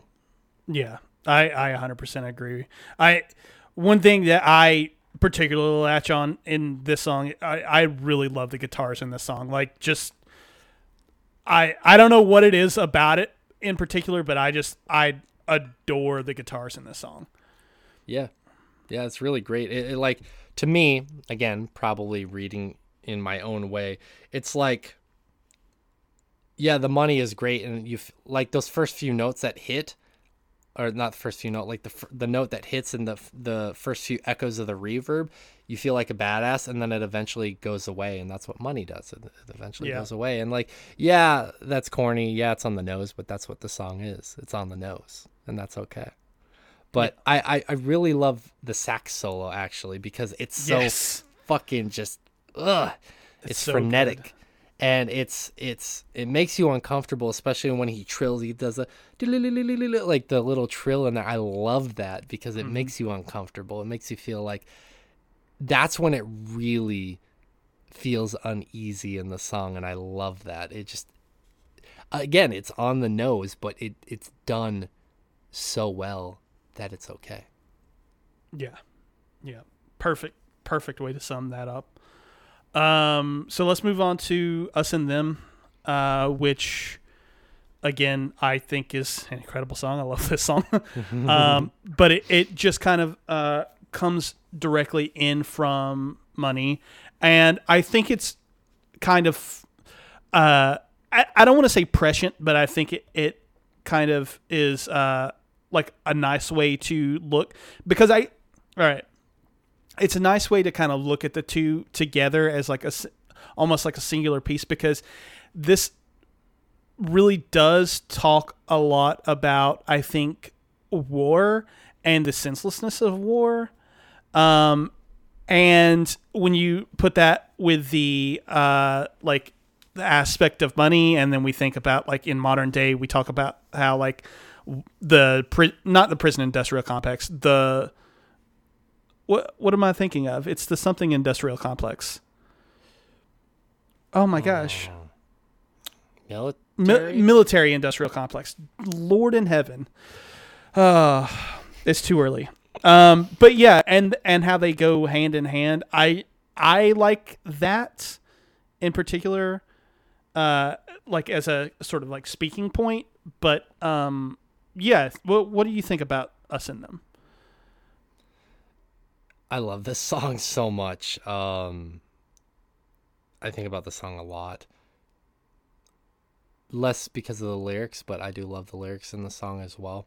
Uh, I mean, yeah, I mean, to me, it has two meanings. It has it's the meaning of war, which is um, pretty easy to surmise from the lyrics. I also, like I was talking about earlier, has a feeling of like dealing with loneliness because I think you could apply all these lyrics to kind of like the wars and battles you fight inside your head, um, and the, the constant self doubt that you have as well. I think very it can equally be just as prescient in that regard as well.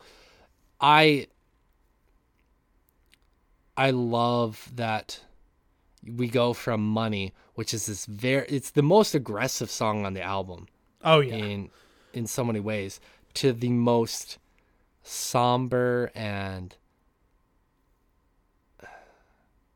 just I don't want to say moody because that's not quite the word I'm looking for. I think just somber. It's the most somber song on the record. And it's interesting because the, the what it's talking about you could just as well have made that the most bombastic, heavy, aggressive song on the album because it's talking about war. But it to me has this like effect of you're almost watching a montage of war or you're mm-hmm. watching a montage of someone dealing with their mental health struggles.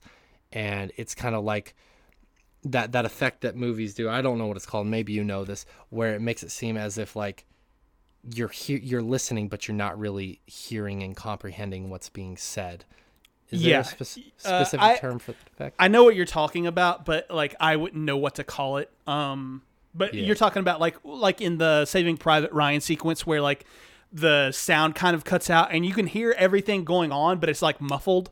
Yes. Yeah. Yes. And a lot more movies are actually doing that more recently, uh, playing around with that those kind of effects. But yes, I like that. The the instruments kind of seem far away. Yeah. they're they're they're well into the mix and they're they're putting the mix very well, but it also feels like they're kind of far away and you're just you're kind of surveying the landscape as bombs are going off and troops are just dropping and their guts and blood are spilling out from their abdomen and also you're also watching someone kind of slowly descend into madness from their mental health struggles and you're just kind of seeing different scenes it's kind of like a very poorly put together film back in the day when they used to use tape and they splice scenes together. Mm-hmm. And you're kind of just viewing from left to right very slowly someone slowly just descend into their mental health struggles. And to me that's what the song is. And it's it's again because of the way the engine the the production is on this the mixing and the mastering which speaks to um uh fucking Alan sorry, I Parsons. forgot his name uh, yes thank you alan parsons just the the great job he did on on this and yeah it, it's such a freaking gorgeous song i love it Yeah. Yeah, I couldn't say much more myself. Uh, the only thing I want to point out is again the saxophone. I love the saxophone in this song. Um, it's super super good. This this one actually feels way more jazzy. Uh, the saxophone does than in Money, and Yeah. and in that way, I sometimes think that this solo is better. Um, but I don't know. They're both really great. Um, yeah. Yeah, well, I mean, I I definitely like that solo better. I think on average, but they're going for very different things. Yeah. and that goes without saying. I don't think you're necessarily supposed to like or feel great about the sax solo in Money, but us and them, it's very lamentous in the way mm-hmm. it's played, and it's it, it, it gives you a sense of hope mm-hmm. where there is none to be found. Yeah. Agreed. Um all right. So this transitions into any color you like, which I believe is another instrumental, right? Yes. Um I don't have a whole lot to say about this. Uh I think it's maybe my least favorite song on the album. Um it's not a bad song. Uh I I really like the song, but it's probably my my least favorite. Um what are your thoughts on it? it's um it's an interesting track because I think this is kind of like them not quite fully shedding their past. Mm-hmm. This is one of the this is a track that very much is something that they would have done years prior where it's very abstract and it's open to interpretation. What they're trying to convey is up to you, but you get a hint from the title any color you like, which is basically saying live your life the way you want it want to, Yeah.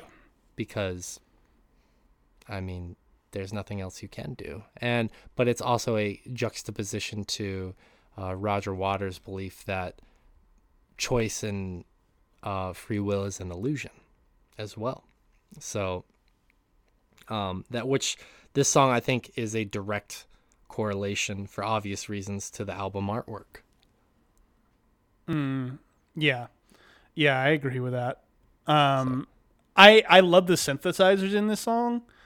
Um but yeah, I I kind of tend to uh, like if there is one song I, I don't skip any songs on this on this album, but like if there was a song I was going to skip, I think it would be this one. Um, I I don't know. Um, there's a lot to like about this song, but there's I feel like there's less to latch onto here than the rest of the album. I I agree with you, but then I think about brain damage and the way that starts, and I would feel like I'm cutting brain damage short by not listening to any color you like. Yeah, yeah, I 100% agree with that. Like I I love brain damage a lot. That's a great song, and I love the way it comes in, but it also feels abrupt without you having listened to any color you like beforehand, or at least that's how I feel. Oh no, I 100% agree with you. This, that I think the reason that I I don't like this one as much as I like uh, like almost all the other songs is I really do feel like this is a sort of transitional track between us and them and Brain Damage. Um, and it, again, like I I feel like I need to say this. I don't think that the song is bad. I really enjoy the song, but it almost feels like filler or or like I said like a like a transitional track. Like it Hmm. I don't want to say it doesn't serve a purpose because it definitely does, but it's I, I it's the one that I think has the least meaning compared to everything else. Yeah, I could see that, and like, it's different from something like "Shine On You Crazy Diamond," where there's a there's a lot of um, like synth at the beginning, and then there's a lot of guitar. David Gilmour, to me, and I know a lot of people feel different ways. David Gilmour's guitar playing was just its own voice as well. Yes. And any color you like, if it had more def- defined versions of that, I think that it would uh, like wouldn't be considered probably one of the weaker tracks on the album. And the thing is, I think that for some people, this is probably the best track on the album because it allows for the most breathing room. You know, I'm sure there are some people out there that feel that way. Um, but it's also to note that it's it's also good to note rather that this song very much feels like them kind of getting the la- like ringing out the the towel for the last bits of who they were. Mm-hmm. In some ways. No, I, I feel that. And especially when you considering that it goes directly into brain damage, which is like about Syd Barrett and his deteriorating mental health and how Syd Barrett was their driving force for a long while. Um yeah, I, to- I totally feel that. Um Yeah. but uh, I mean, let's talk about brain damage then. Uh, I this was one of the songs that uh, when I was listening to it as a teenager that I really latched onto, and not because of the lyrical content, but I love the music in the background of everything that's being sung.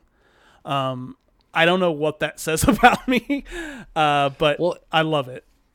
it's it's very similar to kind of like how you're describing the the great gig in the sky where it feels like there's this kind of this organ in the background when the, the song first starts. And you think about where the song ends up and it has the big chorus at the end. Um, and they're all singing we'll see you on the dark side of the moon. And it's just like it it culminates. Like it's weird because the album isn't all connected. So kind of the album is culminating, but it also kind of isn't in some ways. Yeah. Lyrically, it's not culminating, but I think it's impressive that. I'm trying to think, uh, just to make sure I don't speak out of turn on this. I think it's the song that goes the most places, to be honest with you, um, from start to finish. It's one of the ones that go to the mo- to all these different areas, and I think that speaks to the care that they were probably trying to take as they were addressing the issue of Syd Barrett. That they put so much time and effort into that song. And with the most transit transitory pieces of the song that it shows I think how a how much Syd Barrett meant to them but also kind of the different the different perspectives and emotions felt during that situation you know they it's it's a very simple beginning where you're kind of looking at it from Syd's point of view that like the lunatic is in the grass the lunatic is in the hall. Like is that in my mind or am I the lunatic? Yeah, but then when you start coming in at the end it's like everybody else um looking at Syd and maybe that that had Syd not kind of fallen into his addiction, which is not completely his fault, as we've now learned by mental health, that maybe playing music with his friends and leaning on his friends would have kind of been his salvation, which is why the music is arranged in that way. Yeah, yeah. I I love uh, also there's the the line at the end of the second verse where he says there's someone in my head but it's not me could totally be like when you think about like uh, when you're doing drugs or you're drinking alcohol or whatever how that makes you a completely different person. I there's a lot to take in about this song. Absolutely. There's a um there's a there's a song by Jimmy Eat World. I'm trying to make sure that I I get okay. It's called Drugs or Me. And there's a line in the song that says, "I wish that you could see the face in front of me. Um you're sorry you swear it you're done, but I can't tell you from the drugs." And it's kind of interesting because that's obviously a different aspect of that. But I like the fact that this is from Syd's point of view looking inward at himself. And other songs obviously look at the outward looking outward like that Jimmy Eat World lyric is like everybody can recognize you're not yourself when you're in the midst of a serious drug addiction. But sometimes because of the mental health struggles there's nothing that you can do because that's your only temporary salvation.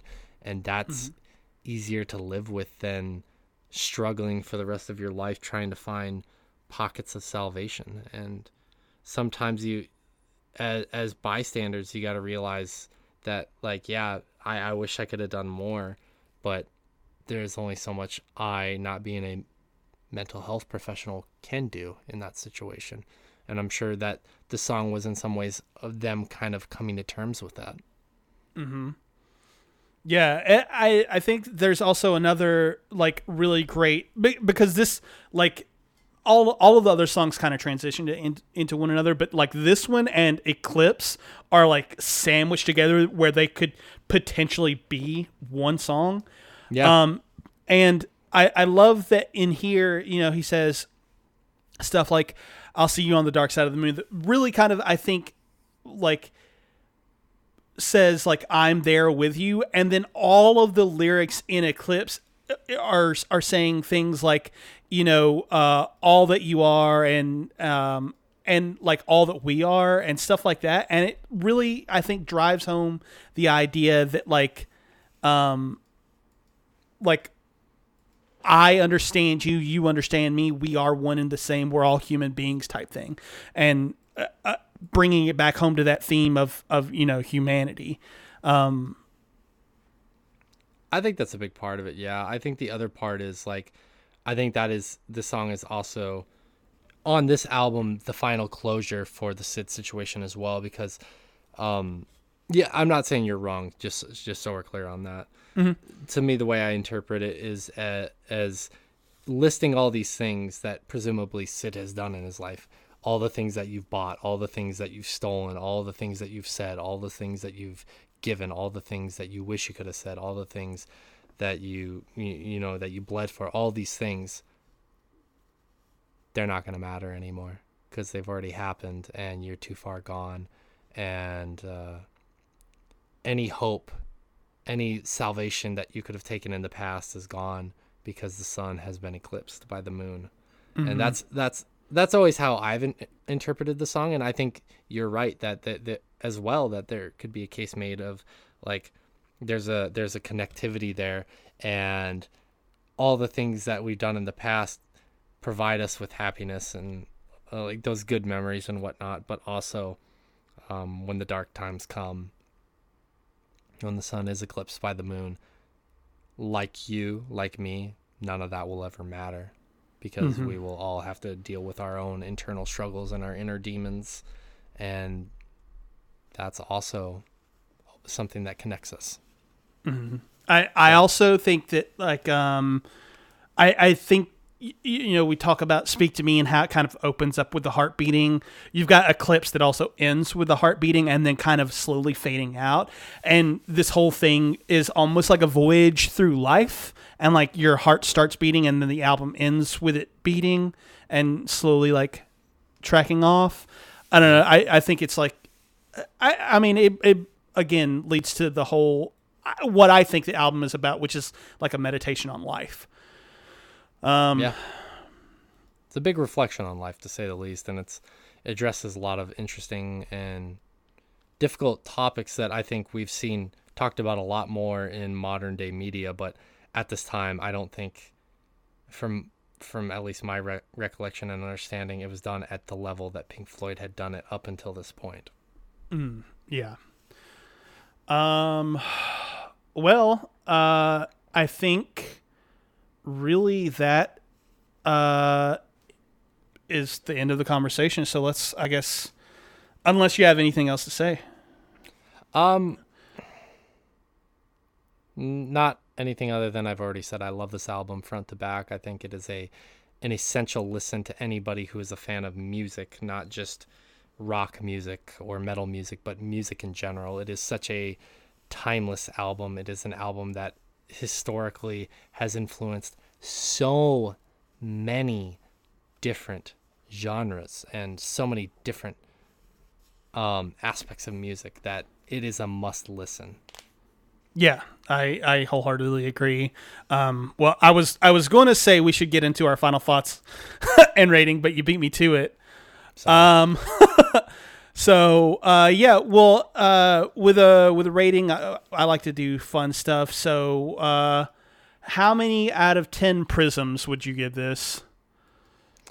I'd give it 9.5 prisms because I think that the album is damn near flawless. I think that, you know, we talked about any color you like. For me personally, I think that is a, um, like you said, I think that's probably the weakest track on the album. And I think that it, it was kind of them putting the last vestiges of their past into a song form one final time. Hmm. And I think that they probably could have done a little bit more with that track, but that's like the only gripe that I really have about the album. Other than that, I mean, this album is damn near perfect. Yeah. So I, I'm fine with 9.5 prisms. Okay. uh, well, with that said, um, How about your rating? I, so I think that this is one of the greatest albums of all time. Uh, I would personally rank it somewhere in the top five, if not number one. Um, Oh, wow. I I adore this album, like from front to back. And uh, I, spoiler alert, it gets a perfect ten out of ten prisms for me. Um, I I genuinely, even with you know, I said you know some things about any color you like. I don't think that if that song weren't on this album, that it would get high. Uh, what's a way to phrase this? I think that if that song were not on this album, I think that the album would be lesser for it. Like Yeah. even though it's a, a, a track that I don't particularly like, I wouldn't pull out as one of the ones that like I love or whatever. It still is integral to the whole part, and I think that like from from start to finish, this album is is perfection. I I I, I listen to this, and when I listen to it, I listen to it front to back. There there isn't a a time where I'm sitting and thinking to myself, "All right, I'm just going to listen to time." It's okay. I'm going to listen to Dark Side of the Moon, uh, and I think that this album has infinitely influenced my taste on music. Uh, I, I think that if I had never listened to this album as a teenager, I don't know that I would like a lot of the music that I do like. Uh, like I, I love Coheed and Cambria, and I, I think that without Pink Floyd and without Rush, Coheed and Cambria probably don't exist. Um, I don't know. I, I think that Dark Side of the Moon is one of the most influential albums of all time, and I think it's one of the best. Uh, it's perfect 10 out of 10 for me. Yeah, I can't disagree with anything you're saying. Um, I do think it's yeah. I I I don't know where what my top ranked albums of all time is, but it's definitely high up there for sure. It's a fa- fantastic album. Yeah, yeah. Um, well, I have taken up a bunch of your time.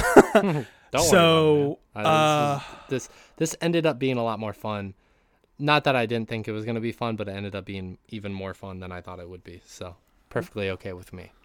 Uh, don't lie. I know that you've hated every second of this. I fucking hate you. Just kidding. um, well, uh, with that all said, uh, you can check out Shay. Where? Onlyfans.com. No, uh, you can check me out on uh, Instagram at Professor Layton, uh, Twitter as Professor Layton. You can also um, check me out at swordchomp.com where I host multiple video game podcasts. And I recently just started a Japan podcast called A Day in Japan. You can find that um, on all the podcasting platforms. I'm a very busy man. I don't sleep often anymore. So, um, yeah, I, I, I mean, I do all that stuff. And uh, sometimes you can find me on a basketball court in Japan getting my ass crossed over by some kid 10 years my junior. but uh, yeah, that's where you can find me and check me out. Yeah, um, seriously, go check out Sword Chomp stuff. They are making great content all the time. Um, you guys are Thanks, just uh, doing your Game of the Year episodes now, right? Yeah, we started uh, week one today, mainly to do with like sound and music. We had some um, new categories and we brought some old ones back that were kind of like random odds and ends one. Next week will be all of the major ones like favorite character, favorite boss, favorite weapon, shit like that. And then we'll do one more week, which is our actual game of the year picks. So. Yeah. Very Yeah. cool. Yeah. But I want to say uh, thanks for having me on for this episode, man. Uh, you know, I- I'm glad that even though I missed Power um, Windows by Rush, sorry, Moving Windows by Moving, pictures. by Rush. Jesus Christ, it's it's 1 a.m. here. My brain is starting to shut down. I can feel it. Uh, you even though you missed me having having me on for Moving Pictures by Rush, I'm happy that I got on for this episode. So thanks for giving me the opportunity because I, I, you know, um, it's not often you get to talk about music this much in depth with somebody and they actually give a shit. So I appreciate it. Yeah, of course, of course. Uh, and we'll uh, obviously have you back on again. Um, I think we've already got you on the schedule for sometime in February. Yeah, and that that is gonna be another very lengthy conversation because Yes. I absolutely love what we're gonna be talking about. That is one of my favorites of all time. Uh, that is my favorite of all time. So, my man. We're gonna Um, yeah. It's gonna be yeah. very similar to this conversation then. Yeah, uh, hundred percent agreed. And I, uh, I'm sure we'll be doing. Uh, I think I've already got it on the schedule, but uh, we'll be doing Bleed American. I'm sure that we'll, at the very least, have conversations about you being on that one. Um, yeah, I'm so keen for that. you will not be. Uh, you will be back on for sure. That fucking opening riff of that album is so Oh, good. so good, so good. yeah. Um, But thank you well- for having me on. Yeah, of course, of course. Uh, like I said, check out Shay. All of his podcasts are great, um, and what they're doing with Sword Chomp is fantastic. So, um, well, with that said, uh, next week our topic will be. Um, oh my God, where's my? There we are. Okay, December 11th. All right. Uh, will actually be the Lord of the Rings, The Fellowship of the Ring, with special guest Justin Ruiz. So we'll have a three man pod again next week. Um, yeah, and in the meantime, uh, as always, you can find us on social media for all things Culture Bop Hunting, Pi- not Hunting Pixels. I have not changed that yet. God damn it. Uh, Culture Bop Slex and the Culture Bop family of content. Uh, we're available on Twitter at culture underscore bop, on Instagram at culture underscore bop, and on YouTube at culture bop, where I am putting the actual, for real, finishing touches on my Seinfeld video. It's it's happening. I I'm, I'll I'm believe finally it when I see it. I'm finally to the point where I'm like, all right, this is shit or get off the pot time. So it'll be out before the end of the year. Hopefully, Um, I'm almost done with Seinfeld, man. Uh, well, well now you got to watch uh, Arrested Development. I got to hold off the project so Shay can watch Oh, Arrested I've, Development. I've seen all of Arrested Development. Oh, okay, okay. yeah. all right. I gotta watch Curb Your Enthusiasm next. Oh, that show. uh, Well, we can talk about that later. But that show makes me cringe. Like actual, like. Uh, Yeah, I'll have to, I'll, we'll have to talk about that. Yeah. Um, I'm available on Twitter, at the BebopMan182, on Instagram at BebopMan182, and on Twitch, where I uh, am setting aside a schedule for streaming. I'll be back at it, uh, the underscore BebopMan. And finally, we got uh, Gil Beasy, who's not here with us today. Uh, he's available on Instagram at Gil Beasy's Skit. Finally, if you're looking to support this podcast or any universe we're taking as Culture Bop, then go to patreon.com slash Culture Bop, where we actually just hit our first goal.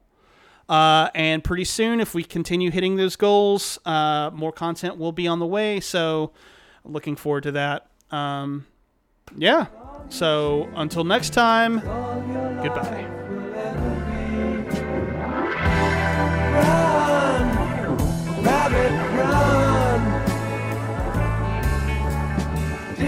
Dig that get the sun. When at last the work is done.